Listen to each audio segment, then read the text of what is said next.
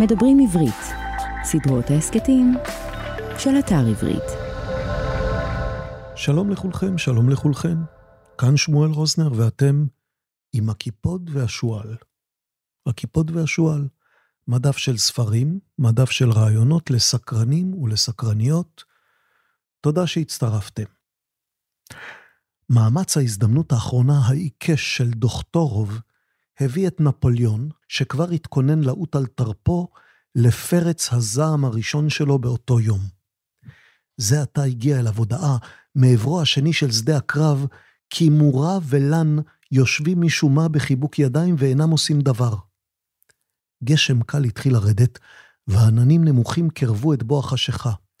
לפתע דומה היה כי הניצחון הולך ומתפוגג נגד עיניו. נפוליאון הנרגז האשים את הגיס של סולט שהוא נרפה מדי. זהו רפיון ידיים איום, הדרגונים לא נשלחו להילחם בלב שלם, לא יעלה על הדעת לנהל מתקפה מכרעת באורח נרפה כל כך.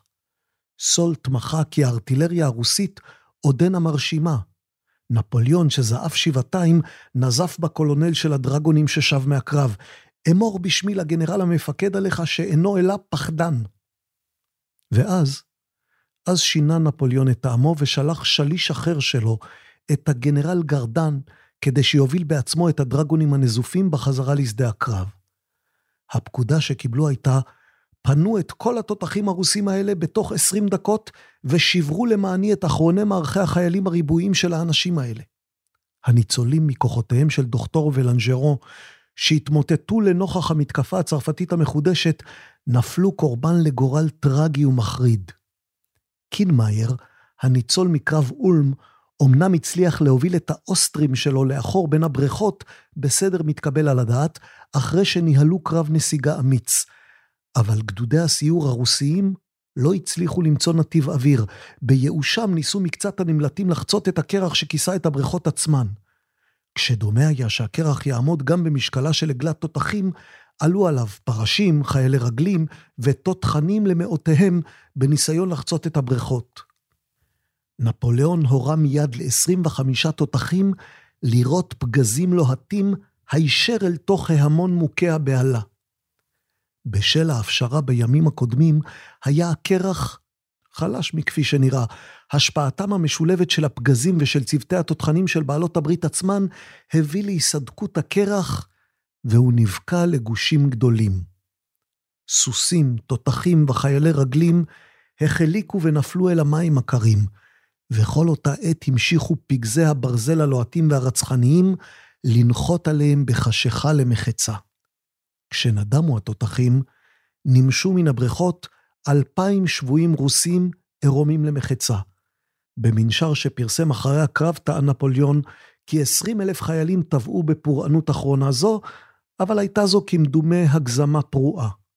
מאוחר יותר נמשו מן המים הרדודים 38 תותחים וגוויותיהם של 130 סוסים, ויש להניח כי מספר החללים בקרב החיילים הגיע לאלפיים לכל היותר.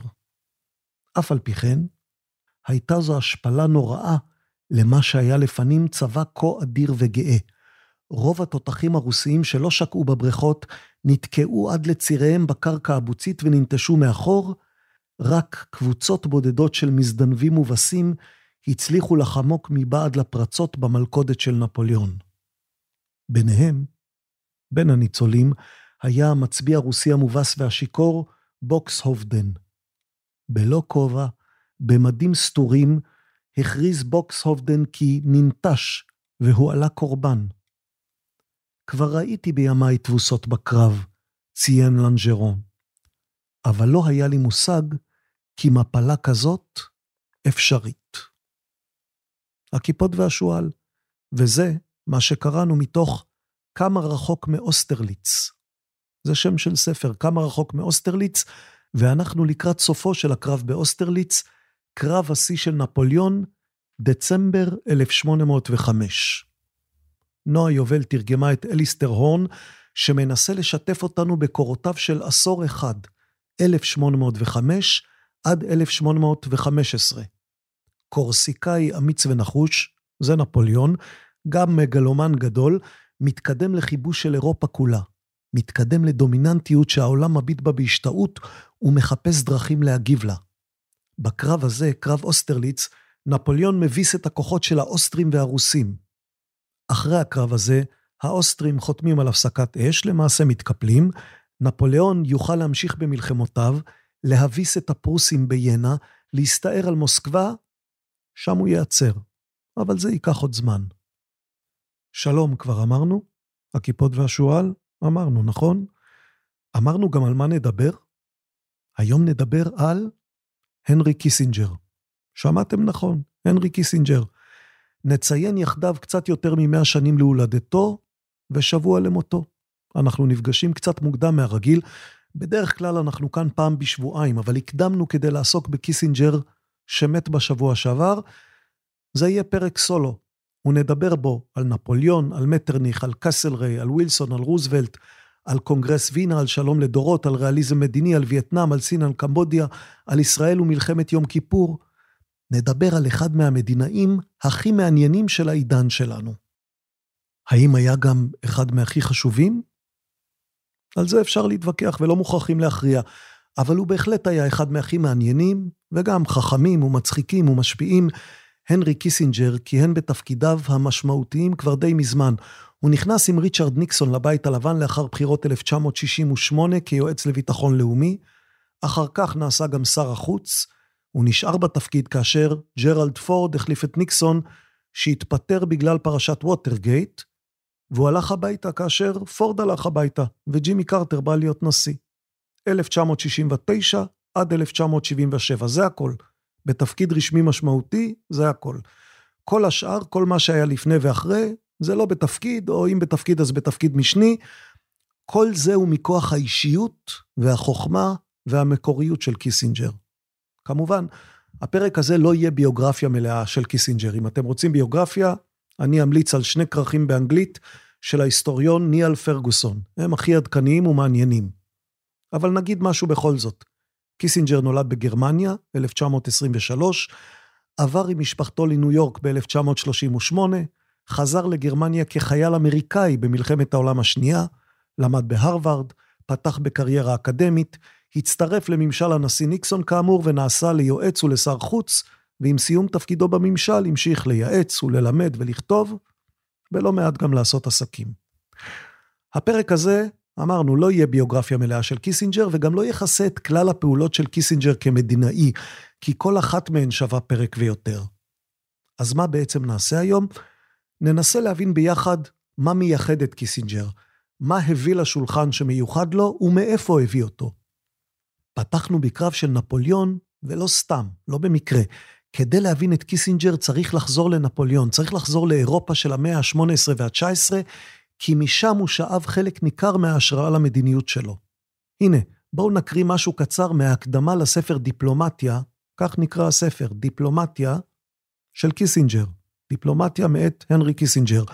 קיסינג'ר היה מדינאי שכתב הרבה מאוד, כי הוא היה גם אינטלקטואל רחב אופקים שלא הפסיק ללמוד ולחשוב. את דיפלומטיה תרגם לעברית דוד בן נחום, ובמהדורה של מרכז שלם, זה ספר עב כרס, במהדורה של מרכז שלם צורפה לו גם הקדמה של אחד מחשובי ההוגים המדיניים של ישראל, שלמה אבינרי. רצה הגורל ואבינרי, חתן פרס ישראל, הלך לעולמו יומיים אחרי קיסינג'ר. בחייהם הוצמדו בספר, ובמותם כמעט והוצמדו בתאריך. אז הנה מה שכתב אבינרי על השפעת ימי נפוליאון על קיסינג'ר.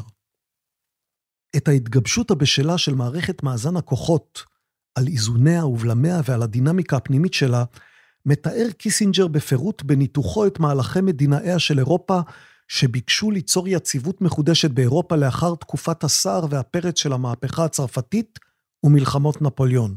זה אבינרי כותב, כן? אבינרי על קיסינג'ר, הקדמה לספר של קיסינג'ר. קונגרס וינה וקונגרסים כלל אירופיים שהתקיימו אחריו, יצרו את מסגרתה של הרסטורציה, שנתפסת בדרך כלל כניסיון להחזרתם לשלטון של המשטרים המלוכניים הלגיטימיים הטרום-מהפכניים, אך קיסינג'ר רואה בה בעיקר את הרסטורציה של עקרון מאזן הכוחות בזירה הבינלאומית. צרפת, המהפכנית והנפוליונית, ביקשה לקעקע מאזן כוחות זה וליצור הגמוניה צרפתית באירופה. ומדינאי קונגרס וינה ביקשו להחזיר עטרה ליושנה. קיסינג'ר מתאר את הצלחתם, אך גם את מגבלותיה של הצלחה זו, אם כי יש להודות כי בניתוח מגבלות ההצלחה אין הוא נותן משקל מספיק, זו דעתו של אבינרי, לכוחות הדמוקרטיים והלאומיים שבסופו של דבר הביאו לערעור ניסיון הרסטורציה. כאן, כי במקרים אחרים, אין לקיסינג'ר אהדה מרובה לאידאות אוניברסליות, שאותן הוא רואה כיוצרות אי שקט מתמיד במערכת. אך היעדר אהדה זה מביא אותו לעיתים גם להמעטת חשיבותן ועוצמתן הפוליטית של אידאות אלו. אין קיסינג'ר רואה במערכת של מאזן כוחות ערובה להיעדר מוחלט של משברים ומלחמות. זה עדיין אבינרי.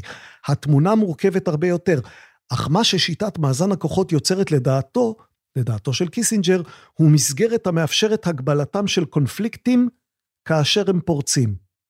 כמו כן, וזה חשוב לא פחות, היא מונעת, שיטת מאזן הכוחות, היא מונעת היווצרות מעצמה הגמונית אחת, שעצם ההגמוניה שלה יוצרת את ההתנגדות אליה בקרב המדינות האחרות, ומביאה לסכסוכים ולמלחמות. מאזן כוחות אינו ערובה לשלום עצמו, אלא מנגנון ליצירת יציבות ומתינות יחסיות. עד כאן שלמה אבינרי על הנרי קיסינג'ר. קיסינג'ר הוא מי שעליו נדבר בשעה הקרובה, וזה בטח יהיה קצת יותר משעה. סדרת ההסכתים, הקיפוד והשועל נעשית בשיתוף עברית. צריך לומר את זה, נכון? אתר התוכן הספרותי הגדול בישראל, המציע לקרוא בכל דרך ספרים דיגיטליים, קוליים ומודפסים. אנחנו מזמינים אתכם לאתר שלנו, kipshu.com. kipshu זה הכיפות והשועל, kipshu.com. אנחנו מזמינים אתכם כדי להאזין לכל ההסכתים הקודמים שלנו, וכדי לראות איזה ספרים אנחנו מוציאים, וכדי לקרוא קצת מאמרים ולדפדף בקריקטורות, והכי חשוב, אם תזכרו, זה הכי חשוב, להירשם לניוזלטר שלנו. את הניוזלטר תקבלו רק פעם בחודש, אנחנו מתחייבים, אבל יהיו בו עדכונים כדי שתוכלו לעקוב אחרינו. זהו. עכשיו חוזרים למאה ה-19, חוזרים לקיסינג'ר, כבר הסברנו את ההקשר. ננסה להעמיק בהקשר הזה עוד קצת, מיד אחרי האות.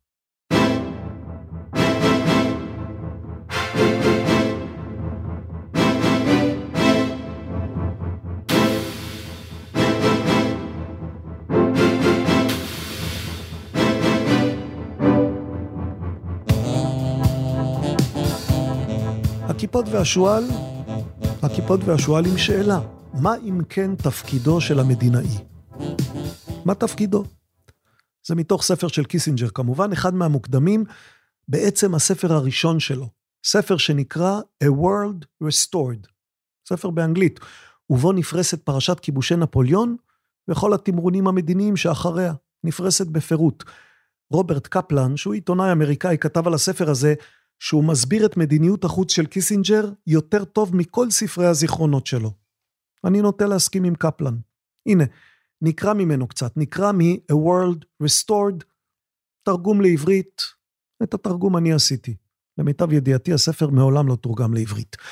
אז הנה, סיעת מלומדים שמאמינים בדטרמיניזם חברתי, זה קיסינג'ר כותב, הסיעה הזאת צמצמה את תפקיד המדינאי למנוף במכונה הנקראת היסטוריה, לסוכן של גורל שהוא עשוי להבחין בו במעומעם, אך מתקיים ללא קשר לרצונו, לרצונו של המדינאי. אמונה זו, בדומיננטיות של הנסיבות ובאימפוטנציה של הפרט, מחלחלת גם לרעיון של קביעת מדיניות.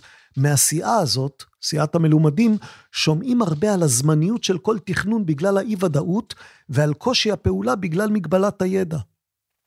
כמובן, אומר קיסינג'ר, כמובן אין להכחיש שמדיניות אינה מתרחשת בחלל ריק, שהמדינאי עומד מול אירוע שעליו להתייחס אליו כנתון. לא רק גיאוגרפיה וזמינות המשאבים משרטטים את גבולות המדינאות, אלא גם אופי העם ואופי החוויה ההיסטורית שלו. אבל, לומר שמדיניות לא מעצבת את הנסיבות שבהן היא מתקיימת, אינו זהה לאמירה שאין לה השפעה על הנסיבות הללו. ההבנה שהאימפריה הנפוליונית נכנסה לטלטלה הייתה תנאי למדיניות ב-1813, אבל זו לא הייתה המדיניות עצמה. ההבנה שתקופת המהפכה צריכה להיות מוחלפת בסדר חדש של שיווי משקל, שאולי כפיית הרצון, הרצון של נפוליאון, תפנה מקום להתעקשות הלגיטימציה של כלל המדינות, ההבנה הזאת הייתה באוויר, אבל צריך רק ללמוד את הפעולות המיטלטלות של רוב המדינות כדי להעריך שלא טבעו של שיווי המשקל הנדרש, ולא האמצעים להשגתו, לא אלה ולא אלה נקרו מיד. בשנת 1813, כותב קיסינג'ר, רוב המדינאים האוסטרים שלא דגלו בניטרליות ללא תנאי, טענו או להמשך ברית עם צרפת, לשם חיזוק יחסי אוסטריה עם הכובש הבלתי מנוצח, או להחלפת צד מיידית מתוך כבוד לתשוקה הלאומית ששוטפת את אירופה. מטרניך, שהיה שר החוץ האוסטרי, מטרניך כמעט לבדו החזיק מעמד, כי הוא היה משוכנע שחוסר ההתאמה של האימפריה של נפוליאון למערכת של שיווי משקל, לא מרמז בהכרח על התאמה של אימפריה רבת גוונים, וזה הוא מתייחס לאוסטריה, לעידן של לאומיות. היה זה קסלריי, הזכרנו את שר החוץ האוסטרי מטרניך, עכשיו מדברים על שר החוץ הבריטי, קסלריי. הזכרנו אותו, הזכרנו את קסלריי שהביא שלום של שיווי משקל ולא של נקמה. צרפת מפויסת ולא חסרת אונים. הבחירה בין אפשרויות אלה לא התבססה על, במרכאות, עובדות, אלא על פרשנותן. היא הייתה כרוכה במה שהיה בעצם מעשה מוסרי. אומדן שהיה תלוי בקביעת יעדים, כמו גם בהבנת המצב, אומדן שהתבסס על ידע, אך איננו זהה לידע. המבחן של המדינאי, אם כן, אתם זוכרים ששאלנו מהו מבחנו של המדינאי. המבחן של המדינאי, אם כן, הוא יכולתו להכיר ביחסי הכוחות האמיתיים ולגרום לידע זה לשרת את מטרותיו. העובדה שאוסטריה הייתה זקוקה ליציבות, הייתה טבועה במיקומה הגיאוגרפי ובמבנה הפנימי שלה. אך העובדה שהצליחה, ולו באופן זמני, לזהות את עקרון הלגיטימציה הפנימית שלה עם זה של הסדר הבינלאומי, זו הייתה עבודתו של שר החוץ שלה. העובדה שבריטניה הגדולה, זה קיסינג'ר ממשיך להסביר, העובדה שבריטניה הגדולה תנסה לעצב ביטחון באמצעות מאזן כוחות, הייתה תוצאה של 23 שנים של לוחמה לסירוגין. אבל ההכרה שאיזון זה, האיזון הביטחוני, צריך להשתלב עם מה שכונה הקונצרט של אירופה, ההכרה הזאת נבעה ממאמציו של אדם בודד, וקיסינג'ר מתכוון כמובן לקסלריי. אין מדיניות טובה יותר, אם כן, מהיעדים שהיא מציבה לעצמה. זה היה המדד למדינאות של קסלריי, שהוא הכיר בעדיפות של אינטגרציה על פני נקמה בעיצוב סדר כוחות לגיטימי. זה היה גם המדד של מטרניך, שמעולם לא התבלבל בין הצורה והמהות של הישגיו, והבין שהאימפריה שלו, אוסטריה, יכולה לשרוד לא בזכות ניצחונות, אלא רק בזכות פיוס.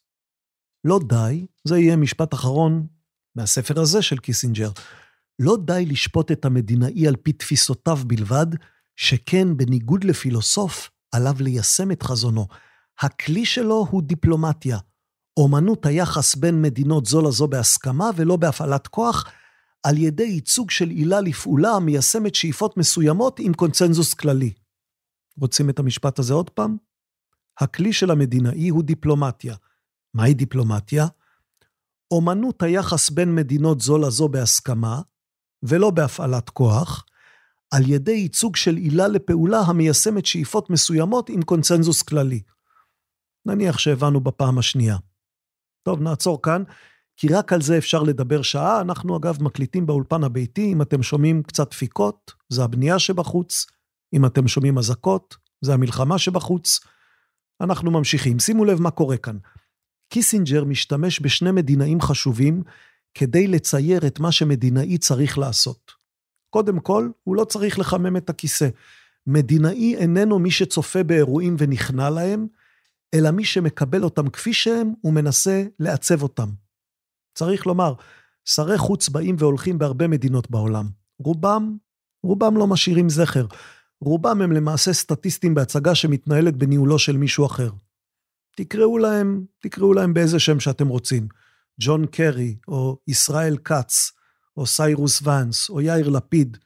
לפעמים הם פוליטיקאים שמקבלים ג'וב לזמן מה, ג'וב שכרוך בהרבה נסיעות, לפעמים הם מסבירנים שמייצגים את המדינה שלהם בנאום פה ושם, או שהם משרתיו של ראש מדינה דומיננטי כמו סרגיי לברוב לפוטין, או יריבים של ראש מדינה שממושטרים באמצעות כיבודים, כמו הילרי קלינטון לברק אובמה.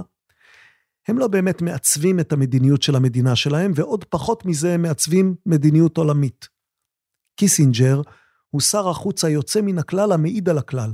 הוא שר החוץ, ואל תקראו לזה מזכיר המדינה, אפילו שזה תרגום יותר ישיר מאמריקאית, אפשר לקרוא לזה בפשטות שר החוץ.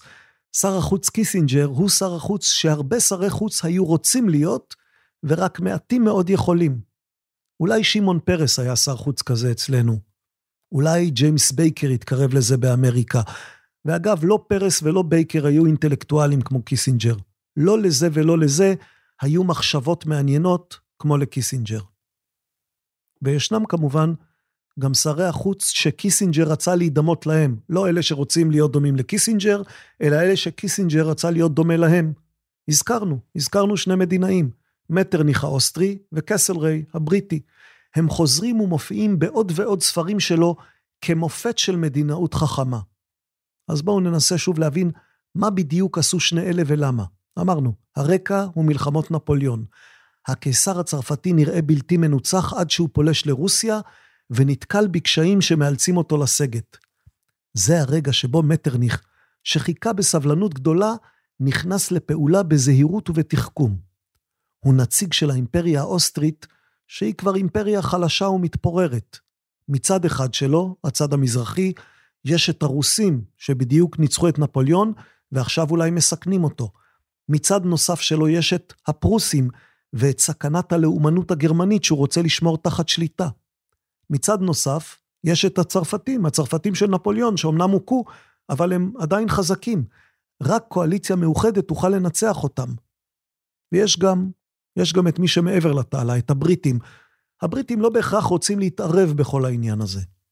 בהתמודדות עם המצב העדין שלו מול אוסטריה, גם ב-1812 וגם ב-1813, היה למטרניך יתרון אחד שנמנע משאר מנהיגי הקואליציה. הוא הבין את נפוליאון. מי אומר? זה לא אני אומר, זה מתוך The Congress of Vienna, עוד ספר, ספר של הרולד ניקולסון, ספר שמתאר את מה שקרה באירופה בשנים 1812 עד 1822. התמונה שלו, של מטרניך, אני מקריא מתוך, מתוך הספר של ניקולסון, התמונה שלו כדיפלומט ערמומי המפתה את נפוליאון לאובדנו, ובעקבות כך דורש נקמה בבנו האומלל של נפוליאון, התמונה הזאת היא תמונה מוגזמת, כותב ניקולסון. מטרניך מעולם לא הסתיר את הקסם שהילכה עליו אישיותו של נפוליאון. לשיחה איתו, כתב מטרניך, תמיד היה קסם שקשה להגדיר.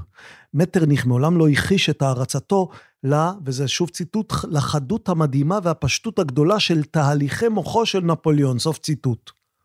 יחד עם זאת, הוא לא שגה באשליות ביחס לאופי האובדני, האופי האובדני של שאיפותיו של נפוליאון. הוא היה בין הראשונים למשל שהבינו שהפלישה לספרד, הכוונה היא לפלישה הצרפתית לספרד, היא גחמה אישית של נפוליאון, ושאם היא תימשך, היא תעמיס מאוד על הסבלנות של העם הצרפתי. זה כבר לא העם הנלחם, הוא אמר. הוא חזה את הסוף הבלתי נמנע, אבל רצה לדחות את התערבותה של אוסטריה, את התערבותה במלחמה, עד לשעה שבה כל האחרים יהיו מותשים. זו למעשה תמיד הייתה המדיניות והשיטה שלו, של מטרניך. למחרתו של קרב וגרם, זה קרב שבו האוסטרים ניגפו מול הצרפתים כבר ב-1809, למחרתו של הקרב מטרניך כבר יעץ לקיסר שמטרתה של אוסטריה צריכה להיות, ציטוט, להעלים את עצמנו, להשלים עם המנצח. רק כך נוכל אולי לשמר את קיומנו עד יום הגאולה הכללית. סוף ציטוט. מתוך מחשבה זו, הוא גם שכנע את הקיסר בשנת 1810 להקריב את בתו שלו לעולה על מזבח השאיפה לשושלת של נפוליאון. טוב, זה סיפור באמת מדהים, אני סוטה רגע מניקולסון. הקיסר האוסטרי נתן את בתו לנישואים עם נפוליאון כדי לשפר את מצבה האסטרטגי של אוסטריה. סיפור אמיתי, הבת של הקיסר התחתנה עם נפוליאון. הוא, מטרניך, אנחנו חוזרים לניקולסון, היה מוכן להיכנע לכמעט כל השפלה, בתנאי שיוכל לשמור על אוסטריה שלמה עד לרגע ההחלטה הסופית. כאשר פלשו הצרפתים לרוסיה ב-1812, מטרניך עשה טעות בחישוב. הוא לא האמין שנפוליאון ישיג ניצחון מוחץ, ועוד פחות מזה הוא חזה שאלכסנדר, הצאר הרוסי, ישיג ניצחון מוחץ. הערכתו הייתה שנפוליאון ישיג ניצחון חלקי. ומתוך מחשבה זו, החליט לבטח את עצמו מול שני הצדדים, גם מול הרוסים וגם מול הצרפתים. עם נפוליאון, הוא כרת הסכם שיתוף פעולה מוגבל, שבמסגרתו אוסטריה תספק קבוצה של 30 אלף חיילים בפיקודו של גנרל אוסטרי, כלומר האוסטרים מצטרפים כביכול למאמץ המלחמה הצרפתי. אבל במקביל, במקביל הוא הבטיח לאלכסנדר, ציטוט, שרוסיה תמצא חברה פעילה במחנה הצרפתי מבלי שתצטרך לפגוש אויב במלחמה. סוף ציטוט. כלומר, הוא הסביר לרוסים שהצבא האוסטרי שכביכול מסייע לצרפתים הוא למעשה ישראבלוף, או אוסטריה בלוף. למעשה, הסיוע שניתן לנפוליאון על ידי אוסטריה במהלך מסע 1812 היה פושר עד כדי כך. הצבא האוסטרי, זה ניקולסון, בקושי השתתף בלחימה. כבר באוקטובר 1812 הבין מטרניך שייתכן שהרגע להתערבותה של אוסטריה אינו רחוק. לכן חשף בפני השר הפרוסי, הפרוסי זה מדינה אחרת, השר הפרוסי הרדנברג, את קווי המתאר הכלליים של תוכניתו לשלום כללי. מה יהיה השלום הכללי, לפי מטרניך? צרפת תוותר על כיבושי האירופים ותחזור לגבולות הטבעיים שלה, כלומר, גבולות הפירנאים והריין. מדינות גרמניה היו אמורות לשחזר את עצמאותן בהגנה משותפת של אוסטריה ופרוסיה. רוסיה הייתה אמורה לחזור לתפקיד שהיה לה עד הסכם טילזית, זה הסכם השלום שהם חתמו עם הצרפתים. אוסטריה תספח שטח איטלקי, גם זה, גם זה היה חלק מתוכנית השלום של מטרניך. הוא לא ויתר על איזה נתח נאה גם לאוסטריה. האסון של צבאות נפוליאון ברוסיה, זה עדיין מתוך הספר הקונגרס של וינה. האסון של צבאות נפוליאון ברוסיה מילא את מטרניך בתדהמה. במקום המצב המאוזן והיפה שעליו חשב, עמד בפניו מצב בכלל לא מאוזן. נוצרה סכנה שאלכסנדר הרוסי יחתום על שלום ישיר עם נפוליאון הצרפתי, ושאוסטריה עלולה למצוא את עצמה מחוץ למשחק. בהתמודדות עם סכנה זו פעל מטרניך בזריזות ובמיומנות. הוא שלח רוזן אחד לנפוליאון והזהיר אותו שלא לסמוך יותר מדי על הקשרים השושלתיים בין צרפת לבין אוסטריה, או על היריבות בין אוסטריה ובין פרוסיה. הוא שלח רוזן אחר למפקדת הצאר הרוסי כדי להזהיר אותו, את הצאר, שנפוליאון בשום פנים ואופן לא נוצח, ובטח יגייס צבא חדש ויחזור להתקפה. והוא שלח עוד ברון, הברון האחרון, ללונדון, בירה שעד עכשיו הוא התעלם ממנה, הוא שלח ברון כדי להציע לממשלת בריטניה שיכול להיות שהרגע לשלום יבשתי סוף סוף הגיע. שנסביר עוד קצת? נפוליאון מוכה. מטרניך רוצה שלום כללי, אבל לשם כך הוא צריך הסכמה אירופית רחבה. הוא צריך למנוע שלום נפרד צרפתי-רוסי. הוא צריך למשוך פנימה את בריטניה, שמעדיפה בדלנות על האיש שלה. הוא צריך לעשות את כל זה בלי להרגיז את נפוליאון, שאומנם הובס, אבל עוד לא נמחק. ואוסטריה החלשה לא תוכל לעמוד מולו. בואו נסבך קצת את הסיפור. לא שהוא לא מסובך גם כך, ובכל זאת, נחזור 250 שנים לאחור. לא מעכשיו, לא מהיום. 250 שנים לאחור מקונגרס וינה. מקונגרס וינה לשלום של ווסטפליה. קיסינג'ר הביט בהסדרים האירופיים והתמקד בשני מהלכים. השלום של ווסטפליה של אמצע המאה ה-17, אחרי מלחמת 30 השנים, והשלום של וינה אחרי מלחמות נפוליאון, שאותו כבר הזכרנו. מה קרה בשלום של וסטפליה? כאמור, נגמר עידן של מלחמה ארוכה ומורכבת, שהשתתפו בה בזמנים שונים הרבה מאוד מדינות. אירופה קבעה לעצמה מערכת חדשה של הסדרים. הנה, כך קיסינג'ר כותב עליהם בספר World Order, סדר עולמי, בעיניי הספר הכי מעניין שלו, זה ספר שכותרת המשנה שלו היא על האופי של אומות ומהלך ההיסטוריה, נדמה לי שגם הוא לא תורגם מעולם לעברית. הגאונות של מערכת זו, כך הוא כותב על סדרת ההסכמים שהביאו לסיום מלחמת 30 השנים ומלחמת 80 השנים, השנה היא, למי שפתח יומנים, כדאי שנמקם את עצמנו בזמן, 1648, שלום וסטפליה. אז קיסינג'ר כותב על הגאונות של המערכת הזו, ועל הסיבה שמערכת ההסכמים של ווסטפליה התפשטה ברחבי העולם. מה הסיבה לזה? זה מהספר של קיסינג'ר, הסיבה היא הוראותיה של מערכת זו, מערכת ההסדרים של ווסטפליה, היו פרוצדורליות ולא מהותיות. שימו לב להבחנה הזאת, כי היא חשובה מאוד להבנה של קיסינג'ר. הוא משבח את ההסכם, הוא משבח את המתכונת החדשה שנוצרה באירופה, משום שיש בו הבנות פרוצדורליות ולא מהותיות. אם מדינה תקבל את הדרישות הבסיסיות האלה, אנחנו שוב מקריאים מקיסינג'ר, אם מדינה תקבל את הדרישות הבסיסיות הללו של ההסכם הפרוצדורלי, היא יכולה להיות מוכרת כחברה בקהילה הבינלאומית, המסוגלת לשמור על התרבות, הפוליטיקה, הדת והמדיניות הפנימית שלה, מוגנת על ידי המערכת הבינלאומית מפני התערבות חיצונית. האידיאל של אחדות אימפריאלית או דתית, הנחת היסוד של ההסדרים ההיסטוריים של אירופה ושל רוב האזורים האחרים, רמז כי בתיאוריה רק מרכז כוח אחד יכול להיות לגיטימי לחלוטין.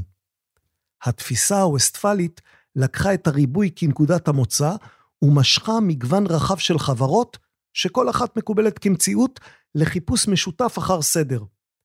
עד אמצע המאה ה-20, מערכת בינלאומית זו הייתה קיימת בכל יבשת. היא נותרה הפיגום של הסדר הבינלאומי כפי שהוא קיים גם כעת. שלום ווסטפליה לא הורה על הסדר ספציפי של בריתות או מבנה פוליטי אירופאי קבוע. עם סופה של הכנסייה האוניברסלית כמקור הלגיטימציה האולטימטיבי של השלטון והיחלשותו של הקיסר הרומאי הקדוש, הפך מאזן הכוחות לסדר המארגן של אירופה. סדר אשר מעצם הגדרתו כרוך בניטרליות אידיאולוגית והתאמה לנסיבות המתפתחות. המדינאי הבריטי בן המאה ה-19, לורד פלמרסטון, ביטא את העיקרון הבסיסי שלו כך, והנה קיסינג'ר מצטט את פלמרסטון. אין לנו בעלי ברית נצחיים, ואין לנו אויבים תמידיים. האינטרסים שלנו הם נצחיים ותמידיים, וחובתנו לפעול לקידום האינטרסים האלה. סוף ציטוט. כשהתבקש להגדיר את האינטרסים הללו בצורה ספציפית יותר כמדיניות חוץ רשמית, אמר כך, והנה שוב קיסינג'ר מצטט את פלמרסטון. כשאנשים שואלים אותי על מה שנקרא מדיניות, התשובה היחידה היא שאנחנו מתכוונים לעשות מה שעשוי להיות הכי טוב, בכל מקרה ומקרה, מה שהופך את האינטרסים של ארצנו לעיקרון המנחה. סוף ציטוט. וכמובן, כותב קיסינג'ר, שהמושג הפשוט והמתעתע הזה עבד עבור בריטניה, בין השאר משום שהמעמד השליט שלה הוכשר להבין במשותף, באופן כמעט אינטואיטיבי, מה הם האינטרסים של המדינה, מה הם האינטרסים של בריטניה. כיום, זה עדיין קיסינג'ר, המושגים הווסטפליים הללו מושמצים לעיתים קרובות כמערכת של מניפולציות כוח ציניות, אדישות לטענות מוסריות. אולם, המבנה שהוקם בשלום וסטפליה ייצג את הניסיון הראשון למסד סדר בינלאומי על בסיס כללים וגבולות מוסכמים, ולבסס אותו על ריבוי סמכויות, ולא על דומיננטיות של מדינה אחת. צבאות צעדו ברחבי אירופה במשך דורות תחת הדגל של טענות מוסריות אוניברסליות. אוניברסליות וסותרות, כמובן כי לכל אחד היה הדגל שלו. נביאים וכובשים יצאו למלחמה במרדף אחר תערובת של שאיפות אישיות, שושלתיות, אימפריאליות ודתיות. ההתערבות ההגיונית והניתנת לחיזוי של אינטרסים של המדינה נועדה להתגבר על אי הסדר המתחולל בכל פינה ביבשת, מלחמות מוגבלות על נושאים שאפשר לחשב, יחליפו את עידן האוניברסליזמים שהביאו לגירושים, גירושים של בני אדם, להמרות דת, למלחמה כללית, לכל הדברים שפוגעים באוכלוסיות אזרחיות. עם כל אי הבהירות שלו, זה משפט אחרון מ-World Order של קיסינג'ר, איזון הכוחות נחשב לשיפור ביחס לעידן מלחמות הדת. אז זה קיסינג'ר. קר, מחושב, חסיד גדול של מאזן הכוחות. בזה עוצמתו ובזה גם חולשתו. קיסינג'ר היה ונותר עד יומו האחרון חסיד של השיטה הווסטפלית, חסיד של מטרניך וקאסלריי, שהתוו את ההסדרים באירופה של אחרי נפוליאון. במערכת הכוחות המדינית האמריקאית, כי קיסינג'ר אמנם מוצאו באירופה, אבל הוא היה אמריקאי כל ימיו, במערכת הכוחות המדינית האמריקאית קיסינג'ר היה מופת של מה שמכונה ריאליזם.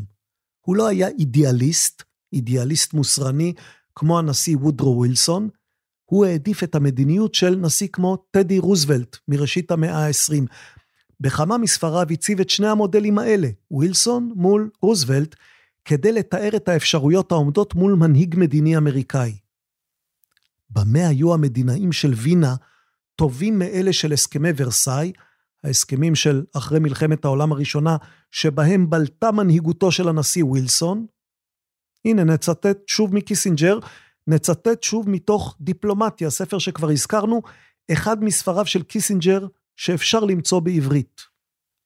אדריכליו של קונגרס וינה הבינו שכדי שישררו במרכז אירופה שלום ויציבות, יהיה עליהם לבטל את מה שעשה רישליה במאה ה-17. הוא מדבר על רישליה הצרפתי. רישליה טיפח מרכז אירופה חלש ומפוצל, שהיה בבחינת פיתוי מתמיד לצרפת לפלוש לתוכו ולעשותו למגרש המשחקים של צבא צרפת. לכן רצו המדינאים בווינה לגבש את גרמניה, אך לא לאחדה. אוסטריה ופרוסיה היו המדינות הגרמניות הראשיות, ואחריהן באו כמה מדינות שגודלן בינוני, ובהן בוואריה, וירטנברג וסקסוניה. המדינות האלה הוגדלו וחוזקו. יותר משלוש מאות מדינות היו בתקופה שקדמה לנפוליאון, והן צורפו יחד לשלושים בערך, ואוחדו בישות חדשה, הקונפדרציה הגרמנית. התברר שהקונפדרציה הזאת, שסיפקה הגנה מתוקפנות מבחוץ, הייתה יצירה גאונית. היא הייתה חזקה מכדי שצרפת תתקיף אותה, אך חלשה ומבוזרת מכדי להיות סכנה לשכנותיה. הקונפדרציה איזנה בין כוחה הצבאי העדיף של פרוסיה, ובין יוקרתה של אוסטריה והלגיטימיות שלה. מטרתה של הקונפדרציה הייתה למנוע את איחודה של גרמניה על בסיס לאומי, לשמר את שלטונם של הנסיכים והמלכים הגרמנים השונים, ולסכל תוקפנות של צרפת. היא הצליחה להשיג את כל שלושת היעדים הללו. כאשר המנצחים המעצבים הסדר שלום מטפלים בצד המובס, עליהם לתמרן בין הקשיחות החיונית לניצחון ובין הפייסנות הדרושה כדי להשיג שלום בר קיימא. שלום המבוסס על ענישה משעבד את הסדר הבינלאומי, משום שהוא מטיל על המנצחים, המותשים מן המאמץ המלחמתי, את המשימה לרסן מדינה הנחושה בדעתה לערער את ההסדר. כל מדינה החושבת שנגרם לה עוול כלשהו, תזכה אל נכון בתמיכה כמעט אוטומטית של הצד המובס, הממורמר. זו הייתה נקודת התורפה של חוזה ורסאי. חוזה שכולכם ודאי מכירים, החוזה שבו הושפלו הגרמנים. המנצחים בקונגרס וינה, כמו המנצחים במלחמת העולם השנייה, אבל לא הראשונה, המנצחים האלה נמנעו מלעשות את הטעות הזאת. לא היה קל להיות נדיבים כלפי צרפת, שכן במשך 150 שנה ניסתה צרפת להשתלט על אירופה, ובמשך רבע מאה חנו צבאותיה בארצות השכנות לה. אף על פי כן, אף על פי כן הגיעו המדינאים בווינה למסקנה שאירופה תהיה בטוחה יותר, אם צרפת תהיה מרוצה יחסית, ולא ממורמרת ומנוכרת. הם אמנם שללו את כיבושיה, אך העניקו לה את גבולותיה הקדומים, כלומר אלה שמלפני המהפכה, אף ששטחה היה כעת גדול במידה ניכרת מן השטח ששלט בו רישליה. קאסלריי, שר החוץ של האויבת המושבעת ביותר של נפוליאון, ואתם יודעים כבר מיהו קאסלריי ושר החוץ של מיהו, קאסלריי טען כך, וקיסינג'ר מצטט אותו. הפרזותיה הנמשכות של צרפת עוד עלולות אל נכון להביא את אירופה לנקוד צעד של חלוקה. ואולם, אל נא תוותרנה בעלות הברית על הסיכוי להבטיח אותה מנוחה שכל מעצמות אירופה זקוקות לה כל כך, בתוך שהן סמוכות ובטוחות שאם הן תנחלנה מפח נפש, תשובנה ותאחזנה בנשק, ולא רק מתוך עמדות של שליטה, אלא גם מתוך אותו כוח מוסרי שרק הוא לבדו יכול להחזיק קונפדרציה כזאת יחדיו. עם תפיסת העולם הזאת בא קיסינג'ר לבית הלבן, ואתם שמים לב, כבר קראנו מכמה ספרים של קיסינג'ר, אתם שמים לב שהמוטיבים חוזרים. וינה, ווסטפליה, מלחמת העולם הראשונה. את הספר שקראנו ממנו קודם, A World Restored, הספר על ועידת וינה, קיסינג'ר כתב עוד בשנות החמישים. כך שהעניין שלו בשלום ווסטפליה, ברישליה, במטרניך, בקאסלריי, היה עניין ותיק. תפיסת עולמו הייתה מגובשת כשהגיע לבית הלבן. ההיסטוריון ג'יימס פטרסון כתב כך בספר Grand Expectations, זה ספר רחב יריעה מאוד, ספר בסדרת הספרים של אוניברסיטת אוקספורד על תולדות ארצות הברית. הספר הזה עוסק בשנים 1945 עד 1974. והנה פטרסון, כך הוא כותב: קיסינג'ר אימץ ראייה ריאליסטית של יחסים בינלאומיים. הוא דחה מה שנחשב בעיניו לגישות מוסריות מוגזמות למדיניות, הוא העריץ מדינאים שביקשו במקום זאת לעצב מאזן כוחות יציב ומסודר בעולם. ספר מוקדם שלו, A World Restored 1957, הזכרנו את הספר הזה וקראנו ממנו, וגם פטרסון, אתם רואים, חושב שהוא חשוב להבנת קיסינג'ר. הספר הזה שיבח את מאמציהם של מטרניך, קאסלריי ותומכים שמרנים אחרים של ריאלפוליטיק, שתכננו את ההסכמים הפוסט-נפוליונים בקונגרס של וינה. לאדריכל החכם והריאליסטי של מדיניות החוץ, סבר קיסינג'ר, אסור לנסות לשנות את המערכות הפנימיות של מדינות אחרות. אסור לו להיות סנטימנטלי, עליו לקבל גבולות ולעבוד בתוכם. קיסינג'ר קיווה לקדם מערכת יחסים ניתנת לניהול בין ארצות הברית, ברית המועצות והרפובליקה העממית של סין. כמו גם מאזן כוחות בעולם הלא קומוניסטי בין ארצות הברית, מערב אירופה ויפן. אם היחסים עם המעצמות הגדולות יהיו מותאמים למה שנדרש, כך קיסינג'ר חשב, ניתן יהיה לייצב את שאר העולם. ניקסון, זה הנשיא שקיסינג'ר עבד אצלו. ניקסון, לאחר שמיתן את האנטי-קומוניזם המוסרני שלו עד 1969, וכאן פטרסון מתייחס להבדל בין ניקסון המוקדם, כסגן הנשיא של אייזנהאור בשנות ה-50, לניקסון המאוחר יותר כנשיא בסוף שנות ה-60 ותחילת ה-70, לא ניכנס לזה. ניקסון המאוחר השתכנע לחלוק גישה זו. ביולי 1969 הוא ביטא את מה שנודע כדוקטרינת ניקסון, שעיקרה היה שארצות הברית חייבת קודם כל לשקול את האינטרסים האסטרטגיים שלה, שבעצם יעצבו את התחייבויותיה, ולא להפך. למרות שדוקטרינת ניקסון לא שינתה הרבה בפועל, היא סימנה שהממשל החדש לא ינסה להציל את העולם. מה שחשוב היה אינטרסים אסטרטגיים שהוגדרו בקפידה, לא התקשרויות מוסריות. ניקסון, כמו קיסינג'ר, זה משפט אחרון מפטרסון, אהב לחשוב על עצמו כקשוח ואנליטי. להיות סנטימנטלי בהתמודדות עם אומות אחרות, סבר ניקסון, זה טיפשי. הנה, זה הצמד, הצמד שמעצב את מדיניות החוץ, ניקסון וקיסינג'ר. שניהם חכמים, שניהם ידענים, שניהם ערמומיים וחובבי מסתורין וחשאיות וציניקנים ותככנים. קיסינג'ר שכנע את ניקסון שארצות הברית פשוט לא מבינה איך לנהל מדיניות חוץ, שהיא שבויה במסורת מיושנת. תקשיבו למשפט הזה.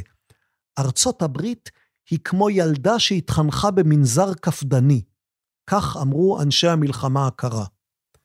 העם האמריקני, שוב, מילותיו של קיסינג'ר, חונך באמונה ששלום הוא המצב הנורמלי בין האומות, שאין הבדל בין מוסר אישי לציבורי, ושאמריקה הייתה מבודדת בבטחה מהתהפוכות המשפיעות על שאר המדינות. אסכולה קונבנציונלית זו ממשיכה ואומרת כי בגלל חוסר הניסיון ההיסטורי הזה אימצה ארצות הברית יעדי מדיניות חוץ אידיאליסטיים במהלך מלחמת העולם הראשונה, ואחר כך עברה לבדלנות לאחר ירידת קרנו של הסכם ורסאי. הזכרנו את הסכם ורסאי. מעולם, זה מה שקיסינג'ר חשב עד שהוא הגיע לתפקיד, מעולם לא הייתה מדיניות חוץ לפני כן. ארצות הברית פשוט לא הייתה מוכנה להתמודד עם העולם שאליו היא הגיחה במאה ה-20. ההבחנות האלה, מה שהקראנו בפסקה האחרונה, היו בה גם ציטוטים של קיסינג'ר, אבל ההבחנות שבין הציטוטים, אלה הבחנות של וולטר ראסל מיד בספר, ספר נהדר, Special Providence. אם אתם מחפשים ספר אחד על מדיניות החוץ האמריקאית, יש לכם זמן רק לספר אחד בחיים על מדיניות החוץ האמריקאית לאורך הדורות. זה הספר שהייתי נותן לכם, Special Providence של וולטר ראסל מיד. בעולם המתוחכם, בעולם של קיסינג'ר, אני ממשיך עם ההבחנות של וולטר ראסל מיד, בעולם המתוחכם היה צורך לזרוק את האמיתות הישנות של העידן הכפרי. העולם הצטמצם, והכוח האמריקאי גדל, ארצות הברית לא יכלה יותר לשבת בשלווה מוגנת מפני סכסוכים זרים על ידי האוקיינוסים האדירים שלחופיה. עד שארצות הברית עצמה תותקף פיזית, כך קיסינג'ר חשב, יהיה מאוחר מדי לנצח במלחמה נוספת. לפיכך היה צורך לבנות ולקיים בריתות של ימי שלום, בדיוק מהסוג שהנשיא וושינגטון, טוב, אנחנו לא נחזור לאידיאולוגיה של ג'ורג' וושינגטון, אבל הוא הנשיא הראשון של אמריקה, והוא הזהיר מבריתות של ימי שלום בצורה מאוד נוקבת. ארצות הברית, זה קיסינג'ר חושב, הרבה מאוד שנים אחרי וושינגטון, גם לא יכלה להתמכר לאשליות המוסריות שלה בבטחה. היה הכרח להיפטר מחלומות התמימות הראויים שוב המשפט הזה, לנערה צעירה במנזר ברעש של העולם האמיתי. כלומר, ארצות הברית היא כמו נערה צעירה במנזר, אבל העולם שבחוץ הוא לא צעיר והוא לא מנזר. אם ארצות הברית רוצה חביתות, זה כותב וולטר ראסל מיד, היא צריכה לשבור ביצים. על פי המיתוס של המלחמה הקרה, בגלל שארצות הברית הייתה כל כך תמימה ובתולית, שוב הדימויים האלה, הלקח הזה, שאם רוצים חביתות צריך לשבור ביצים, הלקח בא עם מחיר קשה. הגינותו התמימה של העם האמריקאי המשיכה להתקשות עם הריאל פוליטיק הא-מוסרי אך הכרחי שהומלץ על ידי קיסינג'ר ועמיתיו. א-מוסרי, תרצו תקראו לזה לא מוסרי, אבל הכרחי, זה מה שקיסינג'ר חשב. האם היה באמת הכרח לעבור למדיניות הצינית והלא מוסרית? בואו ננסה היסטוריון אחר. הפוליטיקאי והפרופסור, זה ניקסון וקיסינג'ר, הבינו היטב את האופן שבו העולם משתנה. עברנו להיסטוריון אחר, כבר אמרנו, זה ציטוט מתוך From Colony to Superpower. גם הוא בסדרה המאוד שאפתנית של אוניברסיטת אוקספורד על תולדות ארצות הברית. זה ספר, כרך אחד, שעוסק בתולדות מדיניות החוץ של ארצות הברית מ-1776 ועד בערך עד ימינו. ספר שכתב ההיסטוריון ג'ורג' הרינג. הפוליטיקאי והפרופסור הבינו היטב את האופן שבו העולם משתנה. קנדי וג'ונסון, שני הנשיאים שקדמו לניקסון, יזמו דטנט, הפשרה מול הסובייטים. ניקסון וקיסינג'ר לקחו אותו צעד קדימה.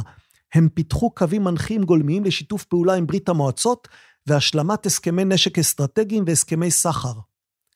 ליברלים ושמרנים תקפו את הדטנט באותה תקופה. השמרנים והנאו-שמרנים גינו את הגישה הזאת כעסקה עם השטן, הסובייטים. מה שהיה צריך עם ברית המועצות לטענתם, של אותם שמרנים, לא היה משא ומתן וויתורים, אלא דיבורים קשים ולחצים דיפלומטיים וכלכליים. אבל למעשה, זה הרינג כותב, למרות פגמיו, הדטנט הניע תהליכים שאפשרו את סופה של המלחמה הקרה. הוא האט את מרוץ החימוש, הוא הרחיב את חילופי התרבות שסייעו בסופו של דבר להחליש את המערכת הקומוניסטית. גם הפתיחה לסין הייתה בלתי נמנעת, אבל ניקסון וקיסינג'ר ניצלו את הרגע כדי להתחיל את התהליך, והוציאו אותו לדרך במיומנות דיפלומטית מושלמת. הרינג כותב עליהם, אל תחשבו שהרינג כל כך אוהב אותם, תכף תבינו שלא. בעקבות מלחמת אוקטובר, הוא כותב, וכאן כבר מדובר על המלחמה שלנו, מלחמת יום הכיפורים, שתכף נחזור אליה, בעקבות מלחמת אוקטובר, קיסינג'ר יזם תהליך משא ומתן במזרח התיכון, שהביא התקדמות מסוימת לקראת השלום, אם כי לא את השלום עצמו. עד כאן, הרינג משבח את ניקסון וקיסינג'ר, ועכשיו תקשיבו. יש לשקול את ההישגים המשמעותיים הללו מול כישלונות ענקיים ובולטים. למרבה האירוניה, בעוד ניקסון וקיסינג'ר נוקטים בצעדים כדי להקל על המתחים של המלחמה הקרה, שני הגברים כפו הלך רוח נוקשה של המלחמה הקרה על בעיות מקומיות ואזוריות, בעיקר באמריקה הלטינית ובדרום אסיה. התערבותם הפרועה בבחירות בצ'ילה ותפקידם בעקירת איינדה שנבחר באופן דמוקרטי, הפרו התחייבויות לאי התערבות ותרמו לעידן של דיכוי עקוב מדם בצ'ילה. תמיכה חסרת בושה בפקיסטן והעלאת הסכסוך ההודי-פקיסטני לדרגת סכסוך עם השלכות עולמיות מטלטלות, יכלה להביא לתוצאות הרות אסון. ומעל הכל, מעל הכל, וזה אתם בטח יודעים, מעל הכל הייתה וייטנאם. ניקסון וקיסינג'ר עיצבו את המדיניות בווייטנאם מתוך הנחות מוצא פגומות, זה הרינג אומר, ועם אמצעים שאינם מתאימים לחלוטין למטרות שחיפשו. שיא הריאליזם הוא ההכרה מתי לחתוך את ההפסדים, אבל הם עשו זאת רק בחוסר רצון ורק אחרי ארבע שנות מלחמה נוספות, עם יותר מ-20 אלף הרוגים אמריקאים ומאות אלפי וייטנאמים. הם קיבלו ללא בדיקה מדוקדקת, הם, ניקסון וקיסינג'ר, קיבלו ללא בדיקה מדוקדקת את הטענה המפוקפקת שאמינותה של אמריקה כמעצמה תלויה בהשגת יעדיה בווייטנאם. הם הניחו בתמימות שיוכלו להשיג את המטרה שקודמיהם לא הצליחו להשיג, דרום וייטנאם עצמאית ולא קומוניסטית. נגזר עליהם להיכשל. ההתמדה שלהם, השיטות שבהן השתמשו כדי להתמודד עם ההתנגדות המקומית הגואה בתוך ארצות הברית, ההתנגדות מבית למלחמה בווייטנאם, הדברים האלה רמסו את החוקה והובילו ישירות לווטרגייט ולהתפטרות של ניקסון. התנהגותם המוזרה לעתים קרובות, תוצר של חוסר ביטחון עמוק שנחשף לעולם בקלטות של ניקסון, מעוררת לעתים שאלות רציניות לגבי כשירותם לתפקיד. בסופו של דבר, משפט אחרון מהרינג, הם, ניקסון וקיסינג'ר, הביאו לתוצאה שממנה ביקשו להימנע. התפכחות עממית מסיבית מהמעורבות העולמית ופנייה ניכרת פנימה. זו הייתה המורשת העיקרית שלהם. הנה היסטוריון שאיננו איננו חסיד גדול של קיסינג'ר, בלשון המעטה. הטקסט הזה הוא הרשעה מוחצת. מה עשו ניקסון וקיסינג'ר? דחפו את אמריקה לבדלנות. לא מוכרחים להסכים עם המסקנה הזאת, אבל צריך לקחת גם אותה בחשבון. בואו נעשה סיכום קצר, סיכום של אמצע הדרך, אני חושב שזה יהיה קצת יותר מאמצע הדרך, אחרת נישאר פה עד הבוקר. אז סיכום קצר, אינטלקטואל, קיסינג'ר, לומד את לקחי השלום המאוזן של אירופה במאה ה-19. זה המודל הנכון בעיניו. מדינות שאין מתערבים בענייניהן הפנימיים, כל עוד אינן נוקטות בגישה מהפכנית שמפריעה לסדר העולמי. לא אכפת לו איזה משטר יש באיראן, או בברית המועצות, או בצ'ילה, כל עוד מאזן הכוחות הכללי נשמר. כמובן, יריביו יזכירו שהמשטר באיראן או המשטר הסובייטי רצו ורוצים לחולל מהפכה עולמית, ועל זה קיסינג'ר היה משיב שמול אלה צריך להציב חומה של קואליציות והסכמים שיסירו את האיום או יבלמו אותו. הוא לא רוצה לעשות מרוסיה דמוקרטיה, הוא רוצה שרוסיה לא תאיים על אוקראינה, ובעיקר שלא תאיים על אירופה. אגב, בעניין האוקראיני, לקיסינג'ר הייתה עמדה מורכבת. הוא חשב שחלק ניכר מאשמת המלחמה באוקראינה נופל דווקא על כתפי המערב, בגלל שזלזל בפחדים ובדחפים ההיסטוריים של רוסיה, ועקץ אותה קצת יותר ממה שהיה צריך. קיסינג'ר המדינאי, אנחנו ממשיכים במעין חצי סיכום, קיסינג'ר המדינאי יוצא למסע להגשמת המדיניות שלו. הוא פותח שער לסין, כי אין לו עניין לחנך את סין, יש לו עניין לכבד אותה ולעבוד מולה באופן שירגיע את המערכת העולמית. הספר שלו, ספר של קיסינג'ר, On China, עסק בהרחבה באתגר הסיני. הוא גם מפשיר יחסים עם הסובייטים, והשמרנים החדשים סבורים שזה צעד מוטעה, ובאמת שני הממשלים שבאים אחרי קיסינג'ר, קודם הממשל הדמוקרטי של ג'ימי קרטר, ואחר כך הממשל הרפובליקני של רונלד רייגן, שני הממשלים האלה נוקטים במדיניות הרבה יותר מוסרנית מול הסובייטים. קרטר, לדוגמה, מחרים את אולימפיאדת מוסקבה, ורייגן מכנה את הסובייטים אימפריית רשע.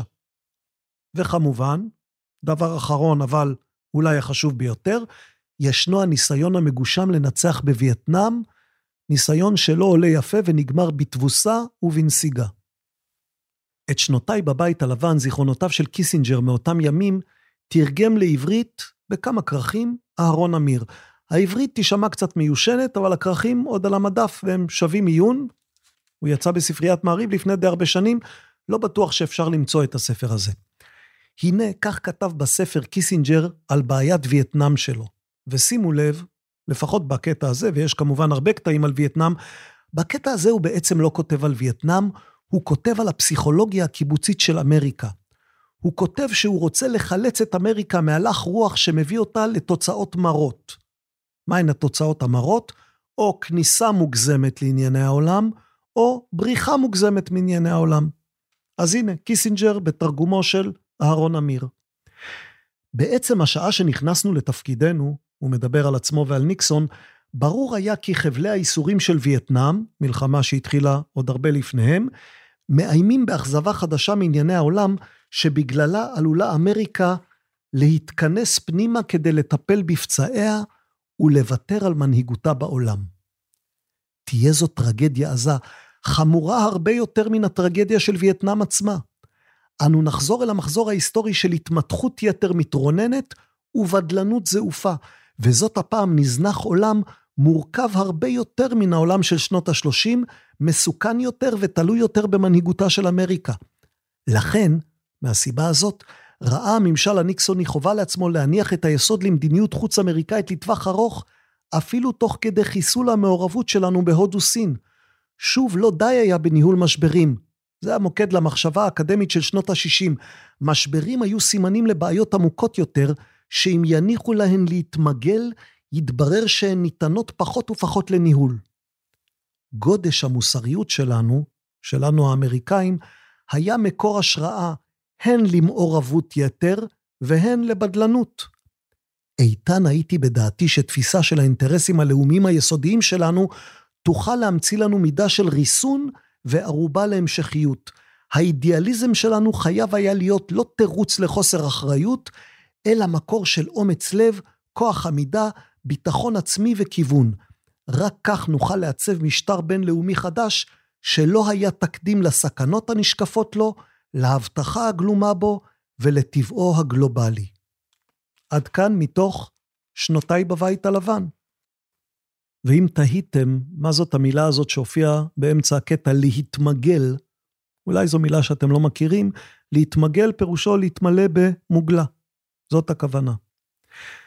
מה קיסינג'ר הספיק לעשות לא כהוגה דעות, אלא כמדינאי פעיל? הוא הספיק לעשות דטנט עם הסובייטים, פתיחת דלת לסין, סיום המלחמה בווייטנאם, הסדר ישראלי ערבי אחרי מלחמת יום כיפור. מה מכל זה עמד במבחן הזמן? שאלה טובה. הסובייטים כבר אינם, עם סין יש לאמריקה בעיה, וייטנאם בלי ספק הייתה פיאסקו. מלחמת יום כיפור אכן הסתיימה בהסדרים שסללו דרך לשלום עם מצרים. בספר האחרון שהספיק להוציא, ספר על מנהיגות, קיסינג'ר נותן את רוב הקרדיט על ההתפתחות הזאת, השלום עם מצרים, לנשיא מצרים, אנואר סאדאת. כלומר, לא לבגין, לא למנחם בגין שלנו, וגם לא לג'ימי קרטר שלהם, לנשיא מצרים אנואר סאדאת. כבר הזכרנו שההיסטוריון ניאל פרגוסון כתב על קיסינג'ר שני כרכים עבי כרס של ביוגרפיה מרתקת. ביוגרפיה, אפשר לקרוא לזה כך, ביוגרפיה של מעריץ, ואגב, גם האופן שבו קיסינג'ר כותב על עצמו, גם שם זה סוג של אוטוביוגרפיה של מעריץ. קיסינג'ר נוטה להתפעל מעצמו, אבל היו גם לא מעט שכתבו עליו באורח ביקורתי יותר, ובראשם העיתונאי המשפיע כריסטופר היצ'נס, שהאשים את קיסינג'ר, ממש האשים אותו בפשעי מלחמה, בעיקר בקמבודיה ובלאוס, שם הורה קיסינג'ר על הפצצות שהשמידו כפרים ועיירות. והיו לקיסינג'ר עוד הרבה מבקרים, גם באמריקה וגם מחוצה לה. היו נפגעי קיסינג'ר באסיה, ומי שחשבו שקיסינג'ר פוגע באמריקה בתוך הבית, לא רק במפלגה היריבה היו לו מבקרים, לא רק במפלגה הדמוקרטית. קיסינג'ר שירת נשיא רפובליקני, וברור שהרבה מאוד דמוקרטים מתחו עליו ביקורת. אבל גם בקרב השמרנים הייתה עליו ביקורת, בעיקר של מי שלימים קיבלו את הכינוי נאו-שמרנים. ניקסון וקיסינג'ר היו סוג אחד של רפובליקנים, אבל בצילם, בתקופה שלהם, צמחה כבר עשייה שנעשתה משפיעה הרבה יותר גם בשתי הכהונות של רונלד רייגן בשנות ה-80, וגם בשתי הכהונות של ג'ורג' W. בוש מ-2000 עד 2008. מתיו קונטינטי מתאר בספרו הימנים, כך זה נקרא הספר, הימנים, זה ספר שיצא גם בישראל לא מזמן בסדרת שיבולת, כך הוא מתאר את המפגש בין מי שנעשה לגיבור מוכר של הנאו-שמרנים, לימים גם סנאטור דניאל פטריק מויינהן, לבין הנרי קיסינג'ר. מויינהן רצה מדיניות חוץ מוסרית, אידיאליסטית, קיסינג'ר, קיסינג'ר רצה מטרניך, בלי רגשות, רק חישובי אינטרסים. אז הנה סיפור אחד מתוך הספר, סיפור על פגישה שמויינהן חשב שהיא נחוצה, וקיסינג'ר חשב שאינה נחוצה. אנחנו, רק כדי למקם את עצמנו בזמן, כבר במחצית השנייה של כהונתו של קיסינג'ר, או אולי זה השליש השלישי, אנחנו בשלב שבו קיסינג'ר הוא שר החוץ תחת הנשיא ג'רלד פורד. הימנים, התרגום של יובל סימנטוב, והנה אנחנו מספרים סיפור אחד. במרס 1975, צפון וייטנאם פלשה לדרום וייטנאם. באפריל, הקומוניסטים הרצחניים של אחמר רוז' השתלטו על קמבודיה. באותו חודש, פורד, הנשיא פורד, שאל את מויניהן אם ירצה להתמנות לתפקיד שגריר ארצות הברית באו"ם. מויניהן השיב בחיוב. לפני שנכנס לתפקיד, הוא פיתח את טיעון מפלגת החירות שלו בהרצאות שהעביר באוניברסיטת העיר ניו יורק ובאוניברסיטת שיקגו. הדיפלומטיה האמריקנית מאז מלחמת העולם השנייה, אמר בשיקגו, כלומר מויניהן אמר, לא השכילה לראות שהצגת הטיעון האמריקני דורשת יכולת מקצועית, במיוחד כשהיא מופנית אל האומות החדשות. אמפתיה בלבד אינה מספיקה. הסנאט אישר את מינויו של מויניהן ב-10 ביוני, השבעתו נערכה ב-30 ביוני, מויניהן התחיל לעשות צרות, בלי לבזבז שנייה. מטקס ההשבעה שנערך בבית הלבן, כאמור הוא הושבע להיות שגריר ארה"ב באו"ם, מויניהן יצא ישירות לאירוע גאלה, אירוע שערכו פדרציית העבודה של אמריקה וקונגרס הארגונים התעשייתיים, לכבוד אלכסנדר סולז'ניצין. הסופר זוכה פרס נובל סולק מברית המועצות ב-13 בפברואר 1974, השנה שבה הכרך הראשון של ספרו, ספר שמשחזר את הזוועות של מחנות העבודה הסובייטיים, תורגם לאנגלית ועורר הדים. הספר נקרא ארכיפלג גולאג, יש אגב, יש תרגום שלו לעברית. סולז'ניצין, בגלה שנערכה לכבודו, הציג ניתוח דקדקני של הדה-הומניזציה של האוכלוסייה הסובייטית, ניתוח שחיסל כל יומרה מוסרית שהייתה למנהיגים הקומוניסטים ולתומכיהם. סולז'ניצין היה גיבור אנטי-קומוניסטי, ענק ספרותי עם האומץ להתריס נגד הסוהרים של האימפריה הסובייטית. קולו היה קול של נביא, ונוכחותו הנוקשה הייתה נוכחות של אדם שסבל קשות, אך הצליח לשרוד בזכות כוח הרצון. כשדיבר בציבור, הוא התריע בפני המערב ששום ניסיון הידברות לא יוכל לשנות את טבעו האפל של המשטר הסובייטי. בארוחת הערב, מויניהן ישב על הבימה בזמן שהגולה הרוסי הפנט את הקהל. בין שתרצו ובין שלאו, אמר סולז'ניצין למעריציו, מהלך ההיסטוריה הפך אתכם למנהיגי העולם. בלי להזכיר שמות, אבל כולם הבינו על מי הוא מדבר, בלי להזכיר שמות, סולז'ניצין הנגיד בין המדיניות של ניקסון פורד לבין מה שהוא כינה דטנט אמיתי.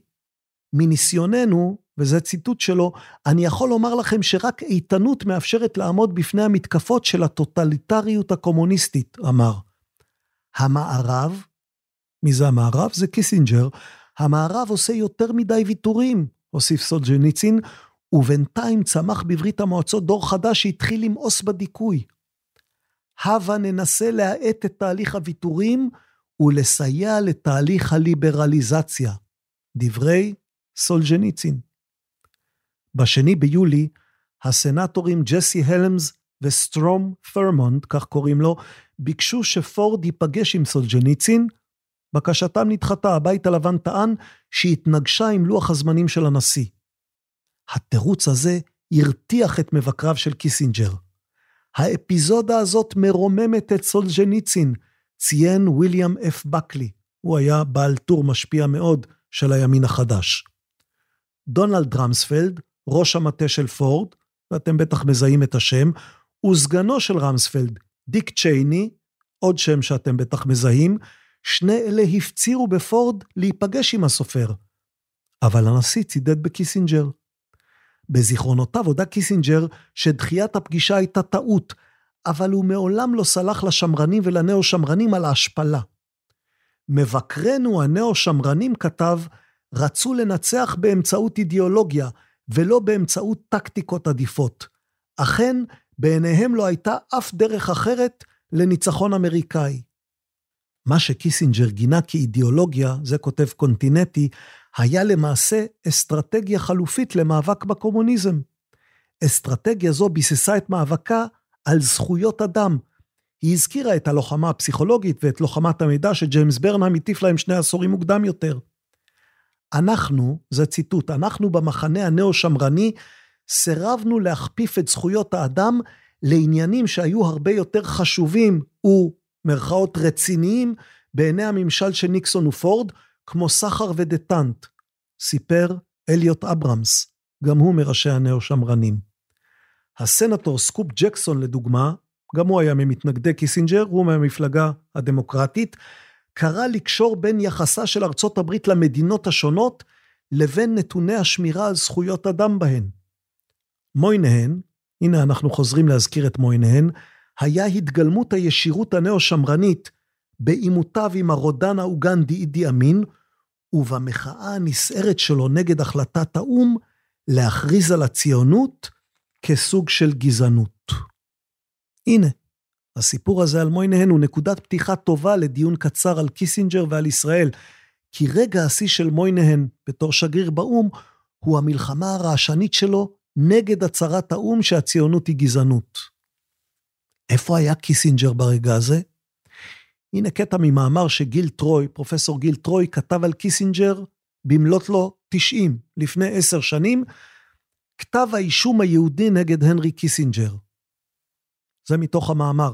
הזכרנו בכלל שקיסינג'ר הוא יהודי? לא זוכר אם הזכרנו את זה. והרי זה כל כך ברור וידוע לכל. יהודי, קיסינג'ר יהודי, שר החוץ היהודי הראשון של אמריקה. פליט יהודי מגרמניה של שנות ה-30, שהגיע עד לצמרת בוושינגטון. דילגנו על כל זה, אולי כי, אולי כי הנחנו שכולם יודעים, פשוט שכחנו להזכיר את זה, אבל אולי לא כולם יודעים. אז הנה, נחזור למאמר של טרוי, מאמר שעסק ביחסים המורכבים של קיסינג'ר עם הזהות היהודית שלו. כתב האישום היהודי נגד הנרי קיסינג'ר כולל ארבעה מרכיבים מרכזיים. זה טרוי כותב ומונה את המרכיבים. מרכיב ראשון, תקיפת קיסינג'ר כיהודי לא מספיק יהודי, שהתבייש להיות יהודי. עוד פעם, תקיפת קיסינג'ר כיהודי לא מספיק יהודי, שהתבייש להיות יהודי. כך הרבה חשבו עליו. ביקורת על המניפולציות המקיאווליות שלו במהלך מלחמת יום הכיפורים, שהמבקרים סברו שבגללם נשפך יותר דם ישראלי מהנדרש, ותכף נגיע לזה. ועוד, ביקורת על חוסר המחויבות שלו לגורלה של יהדות ברית המועצות. ועוד, על ערעור על המאבק ההירואי של השגריר דניאל פטריק מוינהן נגד החלטת העצרת הכללית הידועה לשמצה, ציונות היא גזענות, מתוך פחד פחדני, הפחד של קיסינג'ר, להיות יהודי מדי, במרכאות. העובדה שכל אחת מההאשמות האלה, שגיל טרוי מונה, מגובה באמירות מפלילות מפיו של קיסינג'ר עצמו, אינה מפתיעה. למה היא אינה מפתיעה? היא אינה מפתיעה בהתחשב בפראות הרטורית, שוב, זה ביטוי של גיל טרוי, בהתחשב בפראות הרטורית של קיסינג'ר בימי הזוהר שלו. למה הוא מתכוון בביטוי פראות רטורית? לדוגמה, לאמירה שהתגלתה בקלטות של ניקסון, ובה קיסינג'ר אומר לנשיא, הנה, תזקפו את האוזניים, זה משפט שקשה להחמיץ. כך הוא אומר לנשיא, אם ישלחו יהודים לתאי הגזים בברית המועצות, זה לא עניינה של ארצות הברית. כך ממש קיסינג'ר אמר, זה נמצא על הטייפ. הפליט מגרמניה, הפליט היהודי מגרמניה, כך הוא אמר. למה הוא אמר את זה? זאת כבר שאלה לפסיכולוגים. אבל אין ספק שקיסינג'ר חשש מפני האפשרות שהיהודיות שלו תפגע באפקטיביות שלו כשר חוץ. ליהודים יהיו ציפיות, והוא לא יוכל לממש אותן כי הוא מתעניין רק באינטרס האמריקאי. בעצם, בשנים הראשונות שלו כיועץ לביטחון לאומי, אלה השנים הראשונות שלו בממשל ניקסון, קיסינג'ר הדיר את עצמו, או אמור היה להדיר את עצמו, מכל העניינים שקשורים בישראל. זה לא תמיד הצליח לו, כי העניינים שקשורים בישראל היו קשורים לעוד עניינים, שהיו קשורים לעוד עניינים, שהיו קשורים לעוד עניינים שקשורים למה שקיסינג'ר דווקא כן רצה לעסוק בו. 24 שעות בלבד לאחר שהחלה מלחמת האזרחים, בבוקר 18 בספטמבר 1970, פלש לירדן מצפון כוח סורי, שכלל שתי חטיבות משוריינות, ובהן כ-300 טנקים, וחטיבת רגלים ממוכנת. בחלוף יומיים כבש הכוח הסורי את אירביד, וביקש ליצור בצפון ירדן מובלעת פלסטינית בחסותה של דמשק. זה מתוך ספר, הספר מטרומן עד אובמה, ספר של חתן פרס ישראל, פרופסור אברהם בן צבי. מלחמת האזרחים בירדן מתפרצת, וקיסינג'ר, אמרנו שהוא לא מתעסק בענייני ישראל, אבל קיסינג'ר לא יכול לעמוד מהצד. הנה, תשמעו. לנוכח איום חמור ומיידי זה שנשקף לפתע על עצם קיומה של הממלכה ההאשמית, ובעקבות פנייתו של חוסיין, פנייה שהועברה לשגרירות ארצות הברית בעמאן וכן לשגרירות הבריטית, להתערבות אווירית ישראלית או אחרת, או לאיום בהתערבות כנגד הכוח הסורי הפולש, לאור כל אלה, החליט קיסינג'ר לחרוג מאסטרטגיית הפרופיל הנמוך שלו. ובן צבי ממשיך, הביטוי הראשון למעורבותו הגוברת של היועץ לביטחון לאומי במשבר, היה מינויו לראש קבוצת הפעולה המיוחדת שהקים הנשיא כדי לשקול דרכי פעולה חלופיות לטיפול במשבר. קיסינג'ר, שראה בפלישה הסורית התגרות סובייטית, העריך שהמפתח לנטרולו של המרעום המסוכן טמון בהפעלת לחץ על ברית המועצות, כדי שזאת תסכים לפעול לריסון בעלת בריתה הסורית ותשכנע אותה לסגת לאלתר מירדן.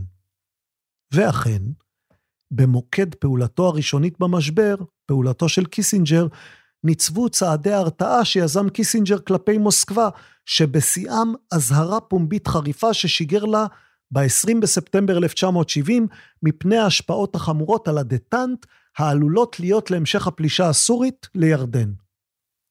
על מנת לתת תוקף לאזהרה זו, תוגבר הצי השישי האמריקני וחלק מאוניותיו הוצבו אל מול החוף הסורי. בד בבד עם צעדי ההרתעה שנקט כלפי הקרמלין, פעל קיסינג'ר באורח נמרץ ביותר לשילובה של ישראל כשחקן אזורי מרכזי במהלך הבלימה שגיבש אל מול האיום הסורי. ואתם זוכרים, קיסינג'ר אמור היה שלא לעסוק בענייני ישראל.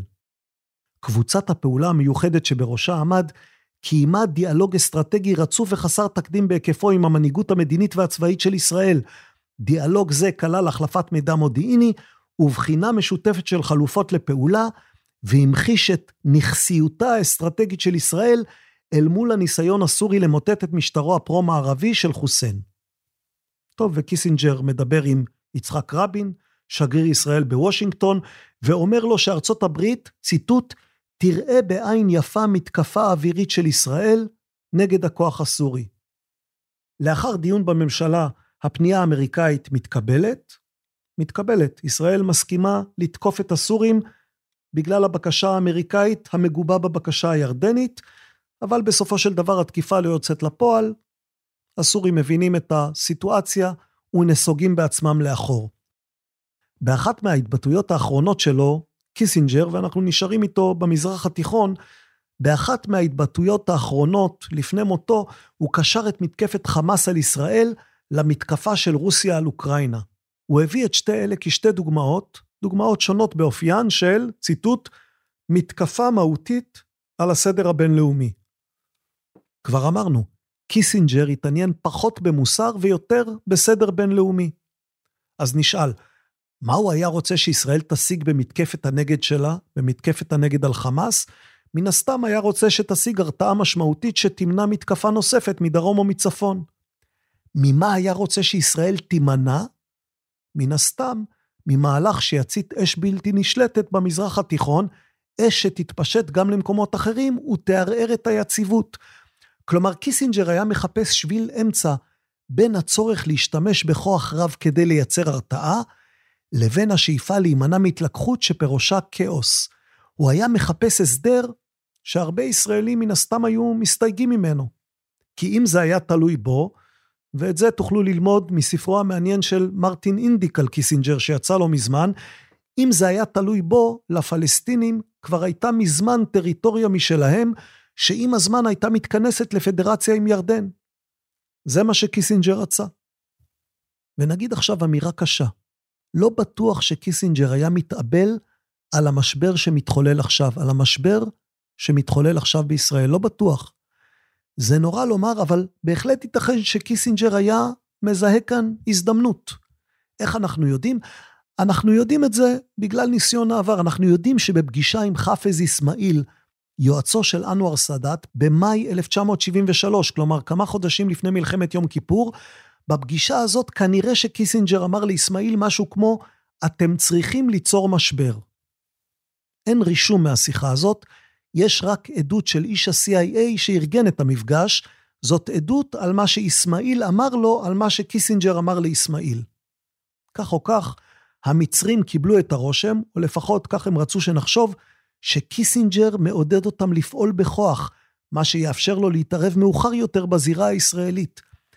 יש בישראל ובארצות הברית מי שסבורים עד היום שלקיסינג'ר יש חלק באשמה של מלחמת יום כיפור. או בעובדה שפרצה, כי הוא המליץ למצרים להשתמש בכוח, או בעובדה שהתמשכה. הנה, כאן מתקיים הקושי הישראלי המובנה להעריך כראוי את תרומתו של קיסינג'ר לישראל ולעולם. נניח שאי אפשר היה להביא לשלום בין ישראל לבין מצרים בלי להתייסר במלחמת יום כיפור. ונניח שקיסינג'ר הבין את זה. ונניח שבגלל שהוא הבין את זה, הוא דחף את מצרים למלחמת יום כיפור. האם אנחנו נקבל את ההצדקה הזאת? האם נאמר שהמחיר היה מוצדק? לישראל, שאיבדה במלחמה את מיטב בניה, יש חישוב מסוג אחד.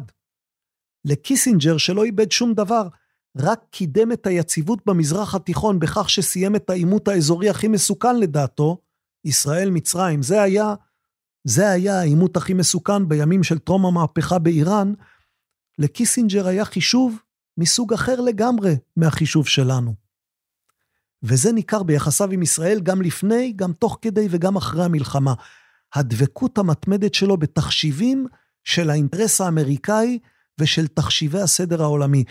אני לא רוצה להרחיב כאן בשאלות על מלחמת יום כיפור, בין השאר כי לא מזמן הקלטנו פרק שלם על המלחמה. תוכלו למצוא אותו באתר שלנו, אתם זוכרים, kipshu.com, kipshu.com, זה פרק תחת הכותרת 50 שנה לכיפור, על מה אנחנו עדיין מתווכחים. אז כאן, בפרק הזה, לא נתעסק ממש במלחמה, אנחנו קופצים למה שבא אחרי המלחמה. מרון מדזיני מתאר בביוגרפיה שלו, גולדה, כיצד קיסינג'ר מסביר את מהלכיה של ישראל במברקים ששלח בחזרה לוושינגטון. הימים, כאמור, ימי פוסט-מלחמה. ישראל מלקקת פצעים, ושר החוץ האמריקאי מחפש הזדמנות לקידום של משא ומתן, הוא מחפש הזדמנות להשתמש במשבר, כבר אמרתי, לא בטוח שיצטער עליו, כקרש קפיצה לעיצוב המזרח התיכון. לבסוף נתנה ישראל לקיסינג'ר, זה מהספר גולדה, לבסוף נתנה ישראל לקיסינג'ר אור ירוק להודיע לסוריה כי היא מוכנה להיכנס עמה למשא ומתן להפרדת כוחות, וכי עמדתה בדיונים תהיה הגיונית. אך סוריה הודיעה ב-18 בדצמבר כי היא לא תשתתף בוועידת ג'נבה, והכל נשמו לרווחה. בינתיים נתנה הממשלה בירושלים את אישורה לנאומו של אבן, מדובר כאן על אבא אבן, לא ניכנס לעניין הזה, לא לפני שעברה על כל מילה ופסיק בנאום של אבן. למפלגת העבודה, והנה אנחנו מתקרבים למברק של קיסינג'ר שעוסק בפוליטיקה הפנימית של ישראל, למפלגת העבודה, הוועידה הייתה קרש הצלה. עתה יכלה לטעון כי נפתח פתח לשלום והצוות שהחל במשא ומתן חייב להמשיך. אם תבוא ממשלה אחרת ימנית, יחול קיפאון מסוכן והמלחמה עלולה להתחדש. מי שהיטיב להבין את המצב היה כרגיל הנרי קיסינג'ר. באיגרת לניקסון מ-19 בדצמבר הוא כתב, והנה ציטוט מהאיגרת של קיסינג'ר לניקסון. באשר לישראל, המוחשיות של מצבה מתחילה לחלחל. אם מפלגת העבודה של גברת מאיר, גולדה מאיר, תזכה בתמיכה מספקת, לפחות הדלת תישאר פתוחה. ישראל אינה יכולה להרשות לעצמה עוד מלחמת התשה, ובמקביל אינה יכולה לזכות בניצחון מוחץ ומכריע. הם מתחילים לראות עובדה לא נעימה זו בתחושת סבל. הם נראים כנאים, הם, כלומר הישראלים, נראים כנאים לעבר משא ומתן רציני.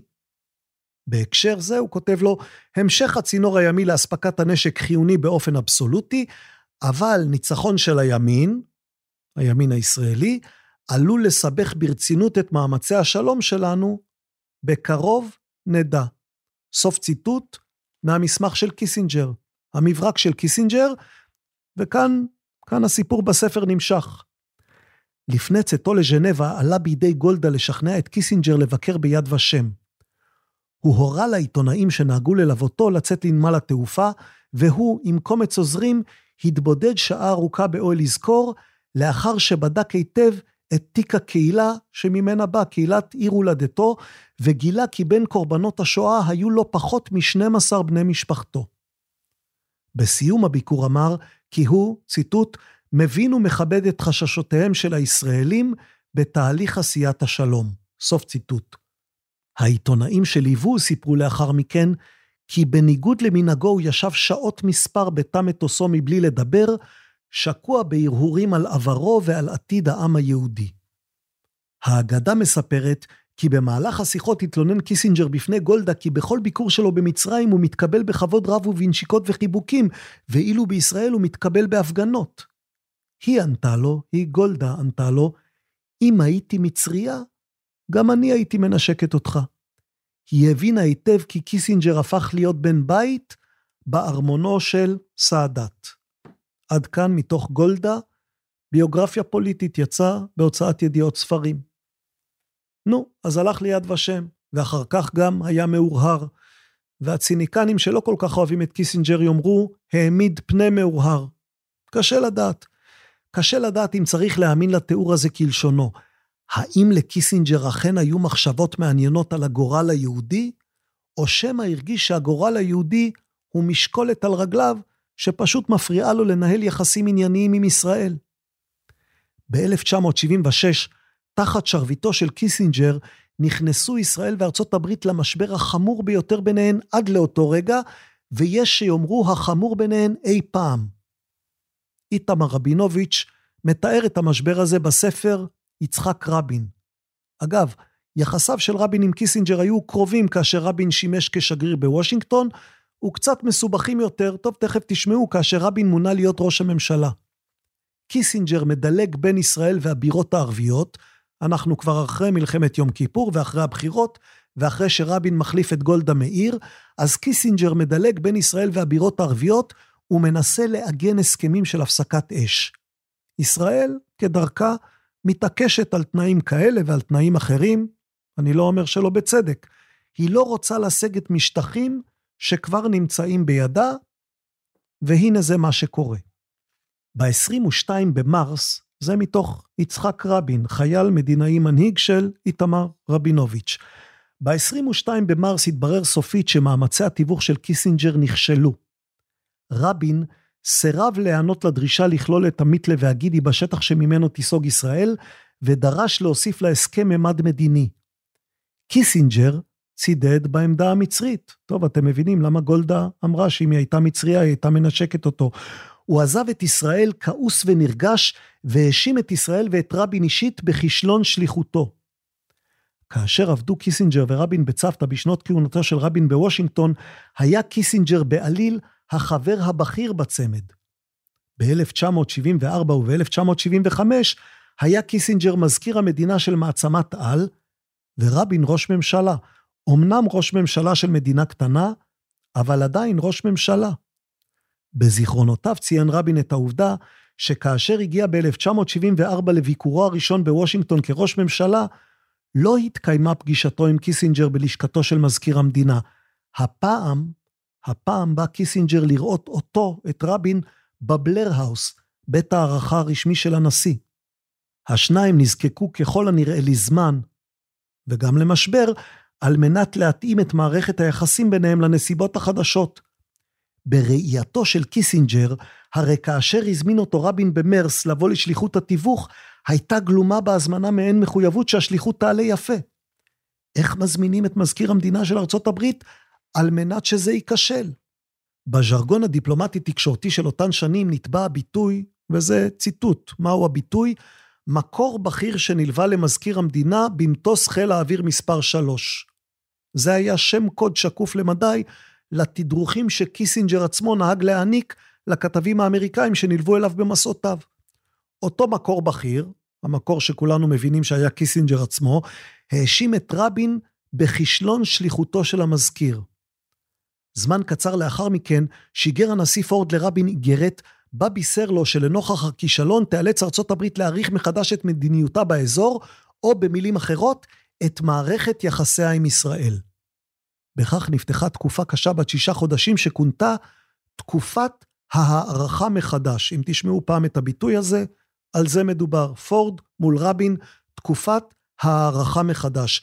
בתקופה זו לא נחתמו הסכמים חדשים לאספקת נשק לישראל, אך כובדו הסכמים שנחתמו בעבר. המריבה הגלויה עם הממשל והמסע שניהל הממשל נגד ישראל וממשלתה פגעו פגיעה קשה במעמדה האזורי והבינלאומי של ישראל ובמעמדה של הממשלה מבית. רבין השיב מלחמה על ידי גיוס הקהילה היהודית וידידיה של ישראל בקונגרס. ביוני נעשה ניסיון נוסף ליישב את המשבר, רבין הגיע לוושינגטון ונפגש עם פורד ועם קיסינג'ר במאמץ משותף לאתר פתרון יצירתי. פורד וקיסינג'ר השמיעו באוזניו של רבין איום חדש. המשך המבוי הסתום יוביל לכינוסה של ועידת ז'נבה, בה יחודש המאמץ להגיע להסדר כולל. הם ידעו היטב עד כמה מתנגדת ישראל לכינוסו של פורום שיכלול את ברית המועצות וסוריה, ויוליד לחץ מחודש להוספת הסוגיה הפלסטינית לסדר היום הדיפלומטי. בראשית יולי, הגיע רבין למסקנה שעליו לחפש פתרון מהיר למשבר. הוא שיגר את שגריר ישראל בוושינגטון, שמחה דיניץ, לאיי הבתולה. למה לשם? כי שם קיסינג'ר היה בנופש. אז הוא שלח אותו לשם עם מסר, לפיו רבין נחוש למצוא פשרה.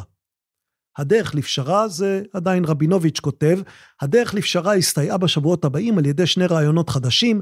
רבין הסכים לכך שההסדר יושתת בין השאר על קו שיעבור ממזרח למיתלה ולגידי, אבל בתוואי שיאפשר לישראל להקים מערך הגנתי מספק מבחינתה.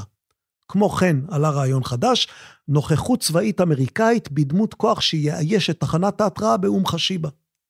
ועדיין, עדיין נדרש זמן על מנת לאפשר לממשל פורד ולממשלת רבין להירגע ולשקם את האמון ההדדי שנסדק.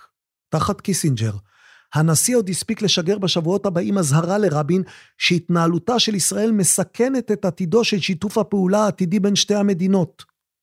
אבל, אבל הדברים באו על מקומם בשלום. רבין הסכים עתה לוויתורים להם לא הסכים במרס, כאשר ישראל זוכה מנגד בהטבות מפליגות במסגרת מזכר הבנות חדש בינה לבין ארצות הברית. רבין הזמין את קיסינג'ר להגיע ב-21 באוגוסט, שימו לב, התחלנו במרס, אנחנו עכשיו באוגוסט, הוא הזמין אותו למסע דילוגים נוסף, שהצלחתו הובטחה למעשה מראש.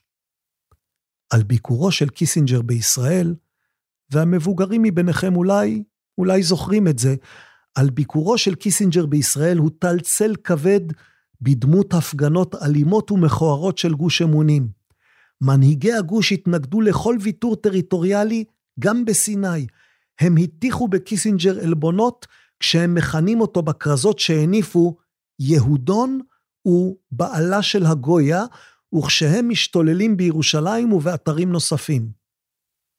הייתה זו תכונת אופי בולטת של רבין, וזה יהיה משפט אחרון מרבינוביץ', הייתה זו תכונת אופי בולטת של רבין, שהתנגדות למדיניותו, ושלא לדבר על התנגדות בוטה במיוחד, גרמה לו להתחפר בעמדותיו. הוא הורה למשטרה לפזר את ההפגנות נגד קיסינג'ר ולהפעיל כוח במקרה הצורך. ישראלים רבים התאכזבו מקיסינג'ר. לא רק, לא רק אנשי גוש אמונים של אז. ישראלים רבים התאכזבו כי הם רצו שיתנהג כמו יהודי, אבל הוא רצה להתנהג כמו מטרניך וקסלרי. הם רצו שיחשוב על מוסר וגורל, והוא רצה לחשוב על יציבות. היה קל לחבב את קיסינג'ר, היה קל להתפעל מהשנינות והידענות וההומור שלו, אבל היה לא פחות קל גם לסלוד מקיסינג'ר, ממבטו הקר והערמומי. רובנו, רובנו חושבים על העולם מקרוב, אנחנו חושבים עליו דרך העיניים שלנו, של המשפחה שלנו, של המדינה שלנו, של החברים שלנו, של התרבות והרגישויות שלנו. קיסינג'ר חשב על העולם קצת אחרת, במבט של אסטרטג שלמעשה מבטל את הפרט מפני הסדר הנכון בעיניו לכלל. להגנתו היה אומר שבחשבון אמיתי, בחשבון סופי של תועלת ונזק, דווקא החשיבה הקרה שלו תוביל לתוצאה טובה יותר לכולם. מדיניות שנשענת על רגשות וערכים נראתה לו בחשבון אמיתי פגומה ומזיקה. יותר בני אדם יסבלו, יותר בני אדם יהרגו, יותר בני אדם ירעבו. כל זה בגלל הקושי שלנו לקבל החלטות בצורה מושכלת. ויכול להיות שהוא צודק, ובכל זאת לא קל לקבל את הטענה הזאת. ביוגרפיה מוקדמת של קיסינג'ר, ביוגרפיה שכתבו האחים מרווין וברנרד קלב, מתארת איך כבר בתחילת דרכו של קיסינג'ר העולם קצת התקשה לקבל את הרעיונות שלו. וכשתשמעו מדוע, לא תופתעו. במיתולוגיה היוונית, נמסיס, אלת הגורל, הענישה לפעמים את האדם בהגשמת רצונותיו בצורה מלאה מדי. זה ציטוט. זו תחילתו של הספר, הספר שהבליט את קיסינג'ר לראשונה, בעצם תחילתו של המחקר השנוי במחלוקת, נשק גרעיני ומדיניות חוץ. זה מחקר של קיסינג'ר, שפורסם בחסות המועצה ליחסי חוץ בשנת 1957. ואתם צריכים להיזכר שבשנת 1957, נשק גרעיני עוד היה עניין די טרי, די חדש. הזוועות של הירושימה ושל נגסאקי עוד היו טריות בזיכרון, והעובדה שגם לברית המועצות יש נשק גרעיני, הייתה עובדה חדשה יחסית ומטלטלת. המחקר הזה של קיסינג'ר סימן נקודת מפנה בדיון על האסטרטגיה הגרעינית. והנה, הנה מה שכותבים האחים קלב על הטון של הספר של קיסינג'ר, על הצליל של הספר של קיסינג'ר. כך הם כותבים: זו הפסימיות המולדת של קיסינג'ר. משפט אחד. ועוד משפט, תחושה של אבדון מתקרב. כלומר, הספר שלו מייצר תחושה של אבדון מתקרב. אגב, העיתונאי פריד זכריה חשף לאחר מותו של קיסינג'ר, שאת אותה פסימיות ואת אותה תחושה של אבדון מתקרב הוא החיל ממש לאחרונה גם על ישראל. קיסינג'ר כנראה לא היה בטוח שישראל תוכל לשרוד ושיש לה עתיד. בעניין הזה נצטרך לקוות כולנו שקיסינג'ר טעה. בכל מקרה, כבר בתחילת הספר ההוא מ-1957, קיסינג'ר סוגר מעגל, מהשלום של וינה, שאותו העריץ, לאבדון של מלחמת העולם הראשונה, מאה שנים מאוחר יותר. הנה, כך כותבים האחים קלב על מה שכתב קיסינג'ר. בהתייחסות לאשליות של אירופה שלפני 1914, כתב קיסינג'ר כך: בזמן הארוך של השלום, תחושת הטרגדיה אבדה. נשכח שמדינות יכולות למות, שתהפוכות עלולות להיות בלתי ניתנות לתיקון. את הדילמה של תקופת הגרעין, המשיך קיסינג'ר, ניתן להגדיר כך: עוצמת הנשק המודרנית גורמת למחשבה על מלחמה להיות בלתי נסבלת, אך הסירוב להסתכן במלחמה הסתכם במתן צ'ק פתוח לשליטים הסובייטים. זה סוף הציטוט של קיסינג'ר. איך אם כן יכולה ארצות הברית להגיב ללחצים בלתי פוסקים של הקרמלין ללא מלחמה גרעינית כוללת? קיסינג'ר הציע דרך לצאת מהמבוי הסתום. מדיניות של הרתעה מדורגת, כולל שימוש אפשרי בנשק גרעיני טקטי, כבר בראשיתה של מלחמה מוגבלת. הנה עוד ציטוט של קיסינג'ר. מלחמה גרעינית מוגבלת, כתב קיסינג'ר, מייצגת את האסטרטגיה היעילה ביותר שלנו נגד מעצמות גרעיניות, או נגד מעצמה גדולה שמסוגלת להחליף כוח אדם בטכנולוגיה, ובזה הוא מתכוון כמובן לסין. לסין יש הרבה כוח אדם, מיליארד ומשהו. מלחמה גרעינית מוגבלת. זאת ההמלצה מבית מדרשו של מדינאי מאוד משפיע, וגם מאוד שנוי במחלוקת. אנחנו מדברים עליו כבר כמה? לא יודע. יותר משעה וחצי, אני חושב. אז נראה לי שבהמלצה הזאת נסיים. מלחמה גרעינית מוגבלת, כמובן בלי מסקנות מעשיות. אנחנו כמובן לא תומכים בזה ולא מתנגדים לזה, רק מציגים את מה שקיסינג'ר אמר, ואנחנו חוזרים ואומרים, רוצים להבין את קיסינג'ר? לכו לקרוא.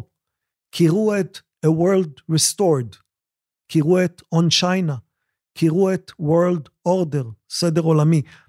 יש הרבה מאוד שרי חוץ, גם את זה כבר אמרנו נדמה לי לפני לא מעט דקות, יש הרבה מאוד שרי חוץ שאפשר לסכם בשעה, וגם השעה לא תהיה מעניינת. הרבה שרי חוץ הם בסך הכל אנשים שיושבים על כיסא שמישהו צריך לשבת עליו. אבל את קיסינג'ר אי אפשר לסכם בשעה, גם לא בשעה וחצי. וקיסינג'ר לא חימם כיסא, קיסינג'ר הגדיר אותו. מה שכן, יציבות לעולם הוא לא הספיק להביא. הוא מת, לפני שבוע ממש, בעולם שעוד מחכה למטר נכשלו ולקסל רי שלו. עוד סיום וכמה הודעות.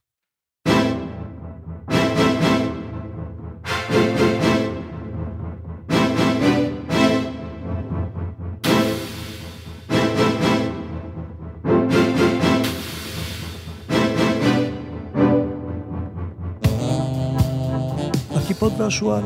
אתם עדיין כאן? אנחנו, אנחנו עדיין כאן. סדרת ההסכתים הכיפות והשועל נעשית בשיתוף עברית, אתר התוכן הספרותי הגדול בישראל, המציע לקרוא בכל דרך ספרים דיגיטליים קוליים ומודפסים. נודה לדולב אזולאי מעברית, נודה גם ליעל לוינובסקי, היא המפיקה והעורכת של ההסכת. בואו לבקר את יעל ואותי באתר של הכיפות והשועל, kipshu.com, kipshu.com, השאירו כתובת מייל כדי לקבל ניוזלטר פעם בחודש. חפשו אותנו בפייסבוק, חפשו אותנו ב-X, לשעבר טוויטר. אתם יכולים להגיב על ההסכתים שלנו ברשתות החברתיות. נשמח לראות מה אתם חושבים. בחנויות הספרים תוכלו לחפש את הספרים של הקיפוד והשועל. אומרים לי עכשיו שלמה בטהובן, הספר הבא שלנו, ספר של נורמן לברכט, הספר הזה יגיע לחנויות כנראה רק בפברואר, כי הרבה לוחות זמנים השתבשו בגלל המלחמה.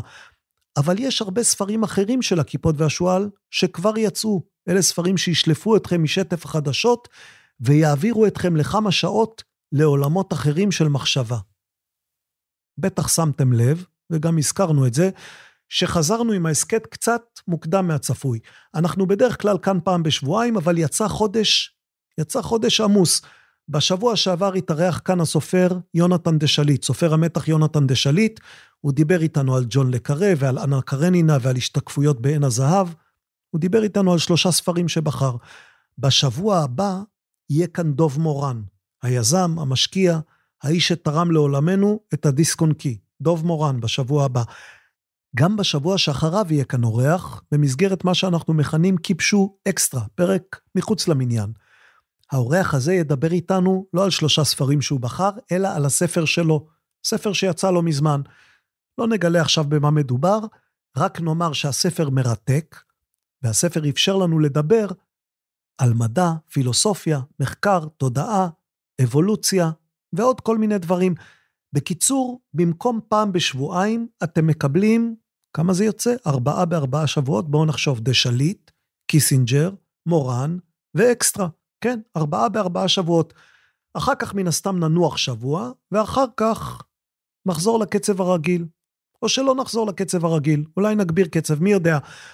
בחוץ מלחמה, אז נזכיר לכם לשמור על עצמכם, לקיים את הוראות פיקוד העורף, להתפלל לשלום החיילים, לשלום החטופים, לשלומה של מדינת ישראל.